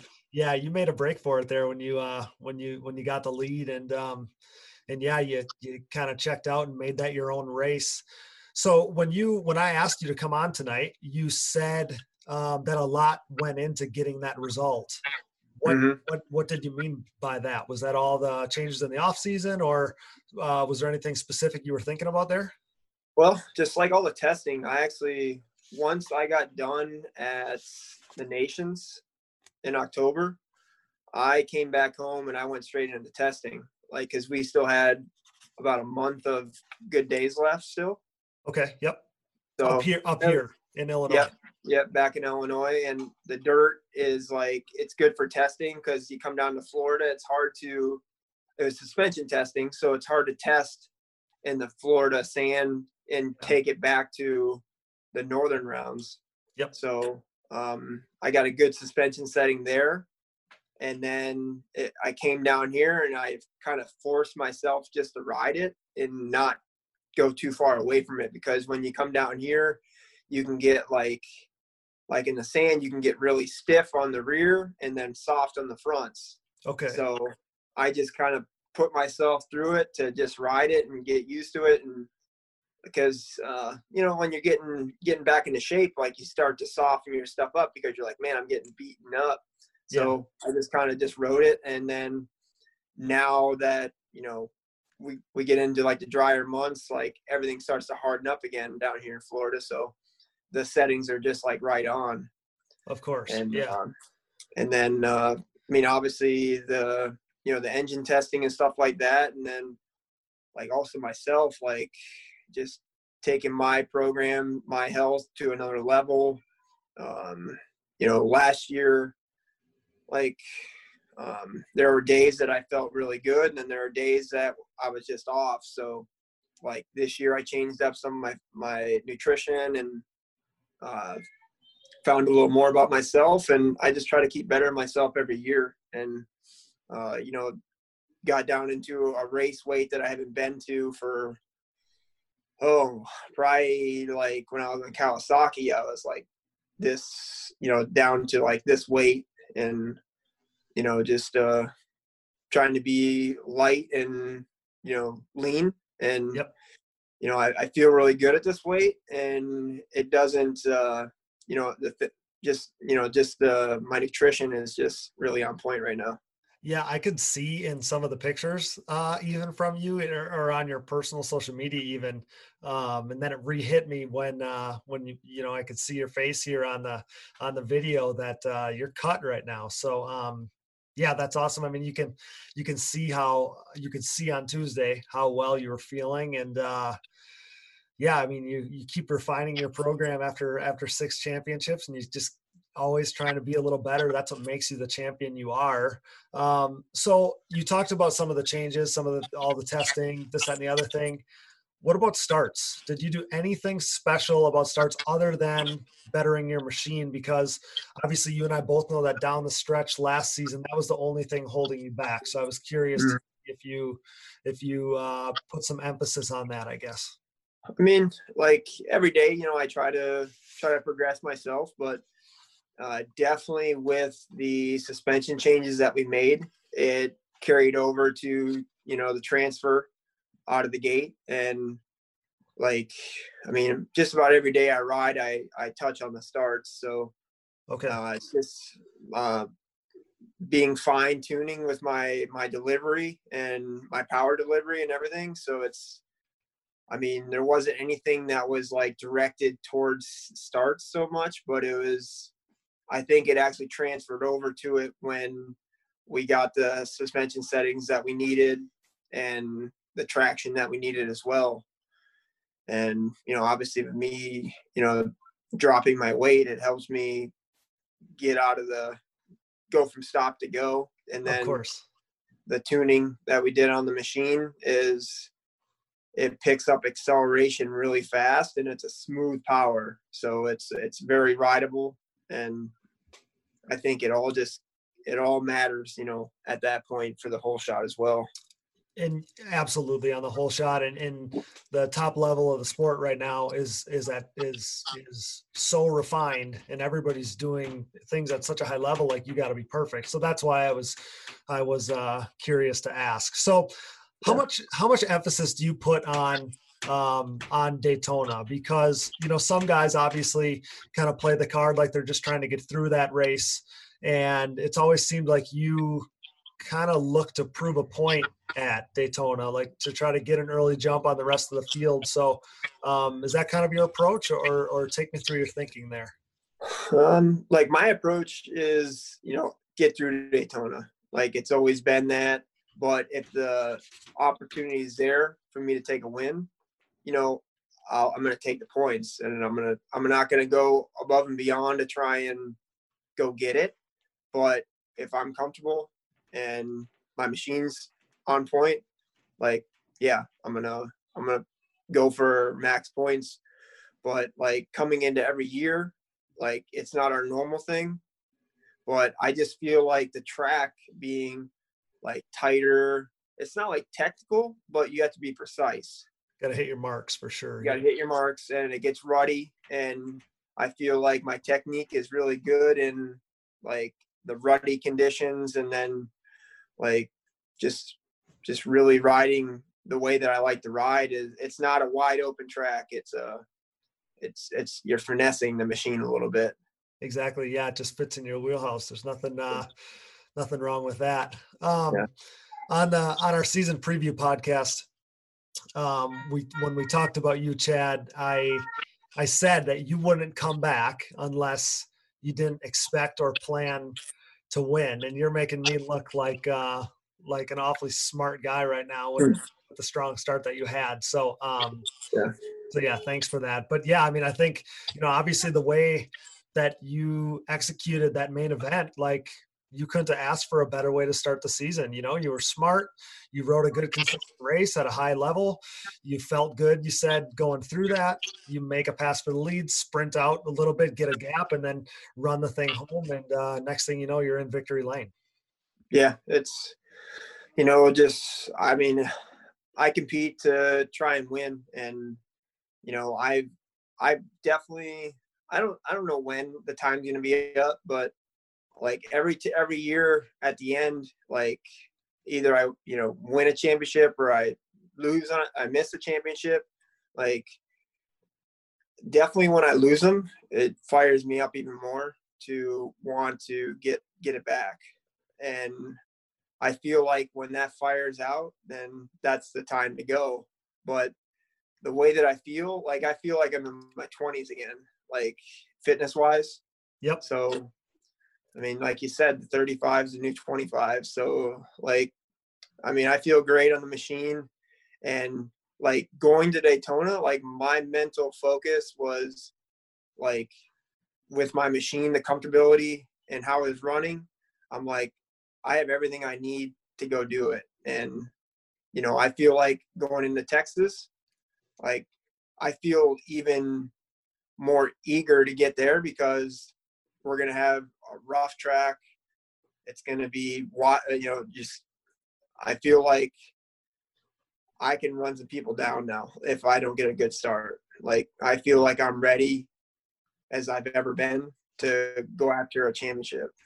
No, that's so great to hear. Um, I've always been obviously uh, a big fan of yours, but a lot of that comes from um, the all the good things that you do for the sport as a whole. You're just such a great spokesman for it and uh, ambassador for it. So yeah, that's exciting and um, not not something that the other guys probably want to hear. Uh, so so lastly, and I'm going to ask this because I love this content. Hold, hold, on, I gotta yeah. I gotta I gotta I gotta mark one more. I did I did listen to the season preview. Okay. Sean Sean Taylor did pick me to win, so great great choice, Shawnee T. But and, but for the record, he did not yeah. pick you to win the championship, and I did. Nope. So. Yep, and I, I I was going there. I was going there. All right, all right. Um, we, we got a lot of work to do to get to that point, but I mean that's where my eyes are my eyes are set on one at a time to get to that goal. So and then uh, you know Hamrick, I don't get any love from him, so we're gonna try. I'm gonna try and make him look stupid this year. I hope so because you uh you broke you broke his predicted Joel having a perfect season the very first race. So oh gosh, yeah. yeah, Well, I mean, we might as well just squash that real quick. yeah, I, I like that. I like that. He'll uh he'll be bummed to hear that uh that he's I'd like. I'd like you. for him to come out to a race though.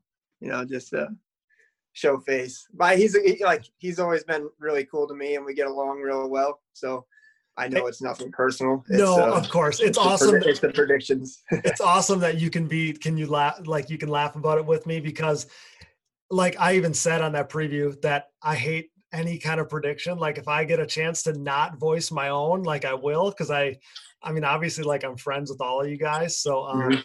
but it's it's good banter and uh oh yeah. it's been a, it's been a lot of fun uh for sure so um but yeah i did i did pick you so Yeah. just, just Well, the We're, we're we're pulling for it. yeah, yeah. I mean, it'll be uh, be exciting. The the again, like the the sport is in such a good place, and uh, there's a lot of exciting storylines and everything else. But um, yeah, excited to see how it plays out. But yes, so I'm going to ask this solely because I love the content. But do the victory lane trips, the the podiums and stuff like that, does it mean a little more now that you're sharing these memories with uh, with your little guy with Lakin? It definitely does. Uh, like funny story when we're on the podium, I'm giving my my podium speech, and all I'm getting towards the end, and Lakin is going underneath the railing and trying to get to me to like just uh you know Go to be with dad. Pop, be, be with Papa, and uh, you know, was pretty cool because I was like, okay, my son's coming. I gotta make this short. Uh, right. Thank you, everybody. Yeah. And uh, you know, but yeah, I mean, it's it's extra special because he's really starting to like understand a little bit. You know, like what you know what I do, and you know, it's great that we can be a family and bring this to the races and um uh, like he loves going for rides and this morning he's putting mud caps in my wheels when i'm finishing a workout you know it's like it's really special you know to me and the family. Yeah. and yeah i mean uh, i wouldn't i wouldn't want to change it for anything else. You know there's nothing more fitting either because uh that's what this whole sport is about i feel like. And um you know you, it's so cool to be like you're at the very top of the sport and it's still about family for you. So that's uh that's the coolest thing for me. Yeah yeah it's definitely definitely good and i love spending i gotta really really spend my day wisely. Like Yep. i don't find myself on social media as much. I spend a lot of time with him and then i go ride and train and get back and before you know it we're putting him to bed. So it's like wow. Like days fly by down here. No i can't imagine. Well chad congrats again on uh on another win down in daytona. New season same old 44 you get to put the red backgrounds on that thing now which i'm sure will be a, a good feeling. And uh it's going to be a hell of a year. You're off to a great start. It's an honor for you to join us. Thanks for the kind words and for listening. And uh just thanks again for coming on. I really really appreciate it Oh yeah, definitely. Another cool thing that happened, I mentioned it on my social media a little bit. Uh, like Jeff Stanton came up to the podium uh, after after our event, and that guy had nothing but good words to say to us, and how cool it was to watch us race, and like looking forward to seeing us again next year. And I'm like, that. I mean, I'm like, like Jeff, like you're you're, you're a legend, you know. Like it's next time it's very, yeah, it's so good to hear that from you, and uh, you know, knowing that uh, you know, motor, motorcycles and ATVs like they appreciate each other and they know what kind of work it goes into to be a champion and to even compete at a at a high level. So Yeah, of course. So I was listening to the to um the broadcast on Quad Radio and Mhm. uh I was listening and there was a voice that was talking very knowledgeably and very highly about the ATV guys. And I'm like, hmm, okay. Come to find out, it's Jeff Stanton. And Mhm. he was talking about you and, and Thomas and Joel and uh, uh, very knowledgeably, knowledgeably and very complimentary. And I'm like, wow, that's cool. And then, yeah, like to hear that, I read that on your social media how complimentary he was on the podium and stuff, and that is that's so cool that everybody's just coexisting um, now. I mean, obviously the sport needs that, so that's yeah. very cool. And again, just like you said, it doesn't matter what you're doing. Uh, at the very top level, you top athletes obviously can appreciate the other top athletes. So to get credit mm-hmm. from somebody like Jeff Stanton goes a really, really long way, I'm sure. Yeah, yeah, it really does. And you know, uh, just a a real, uh, real good ambassador for the sport. You know, absolutely. Well, uh, he's six time and you're six time of ATV, so that's that's pretty special. But uh, yeah, well, Chad, again, congrats. Thanks for thanks for your time. Thanks for coming on, and uh, we'll have to get you back on again soon. Yeah, definitely. I can uh, I can show you my collection of uh, of of boards here. There you go. Yeah, four of them now. I like yeah. that. I like that. All, All right. right well, thanks so much. Congrats, and uh, we'll see you soon. What an awesome day of racing. What an awesome episode. Bunch of headliners tonight. Congrats to Chad on another win. Joel and Alan on their podiums, Bryce Ford on a stellar debut, Brandon Hogue on his top five, and everyone else. Awesome rides throughout the class. I want to thank our guests tonight Chad Wienen, Alan Myers, Brandon Hogue, Tyler Hamrick, and Sean Taylor. I appreciate those guys so much. What an amazing lineup tonight. I, uh, it's, it's, an absolute honor to have them all come on the show. I also want to thank my producer, my brother Dallas, who's a busy man but always finds the time to fit the podcast into his schedule. I appreciate that. Couldn't do it without you, Dallas. Thanks to our sponsors, CST Tires, Yamaha, thanks to Blue Crew, Valvoline, SSI Decals, DID Racing Chain, Namura Technologies, Bronco ATV and UTV components, Evans Waterless Power Sports Coolant, Forworks Carbon, DP Brakes, Gript Gloves, Blenders Eyewear, Mountaineer Brand, Avocado Green Mattress, Roman, and Oats Overnight. Support the brands that support our show and don't forget to use those codes to save. If you enjoy the show, we encourage you to donate via Patreon if it suits you. Simply visit our website, diggingdeepatvmx.com, and click the Support on Patreon button. This contribution will help prompt continued growth and improvement of the show. Perks will be available to those who contribute, including hearing your name on the show. We greatly appreciate that. Also, new Digging Deep shirts are available now in all sizes purchase on our social media platforms, and the shirts look amazing and are only $25 with all proceeds going directly towards constant growth and improvement of the show. So view this as your opportunity to support us while getting a cool shirt in return. And remember, you can always call us with your questions, concerns, suggested topics, business inquiries, and more. So this is your chance to be part of the show by calling us and leaving a voicemail today or anytime at 920 569 3519. That's 920 569 3519. Also, follow the show on social media, Digging Deep ATVMX podcast, and myself, Cody Jansen, for additional behind the scenes content. And again, we'll keep you posted. So, watch our social media accounts and we'll keep you guys updated on any updates on schedule changes or anything else due to the coronavirus outbreak and everything surrounding that um, right now. Again, as of right now, we have nothing to report, but when there is something to report, we will report it as soon as we learn on the Digging Deep pages, on my personal page, everything else. So um, we'll keep you posted on that. But again, back to happy things keep the support coming and we'll keep the fire content coming as well. We love the screenshots showing that you're listening, so send those in and I can promise that we'll keep sharing them. Again, subscribe to the show, give us a rating, tell your friends, share our posts, wear our shirts. It all helps spread word about us while growing the sport that we love. And a reminder that the show is always available and to everyone at any time on diggingdeepatvmx.com, where you can find all of our shows and our show sponsors and the discount codes that come with them. You can find everything right there um, in that one spot. Up next is race number two for the pros and the amateur season opener at Underground MX in Kemp, Texas. Hope to see you guys there. With that, for Chad Wienen, Alan Myers, Brandon Hogue, Sean Taylor, Tyler Hamrick, Dallas Jansen, and I'm your host, Cody Jansen. Awesome show tonight. Thanks for listening to the number one podcast in ATV racing. And until next time, thanks for joining us in digging deep with the stars of ATV motocross.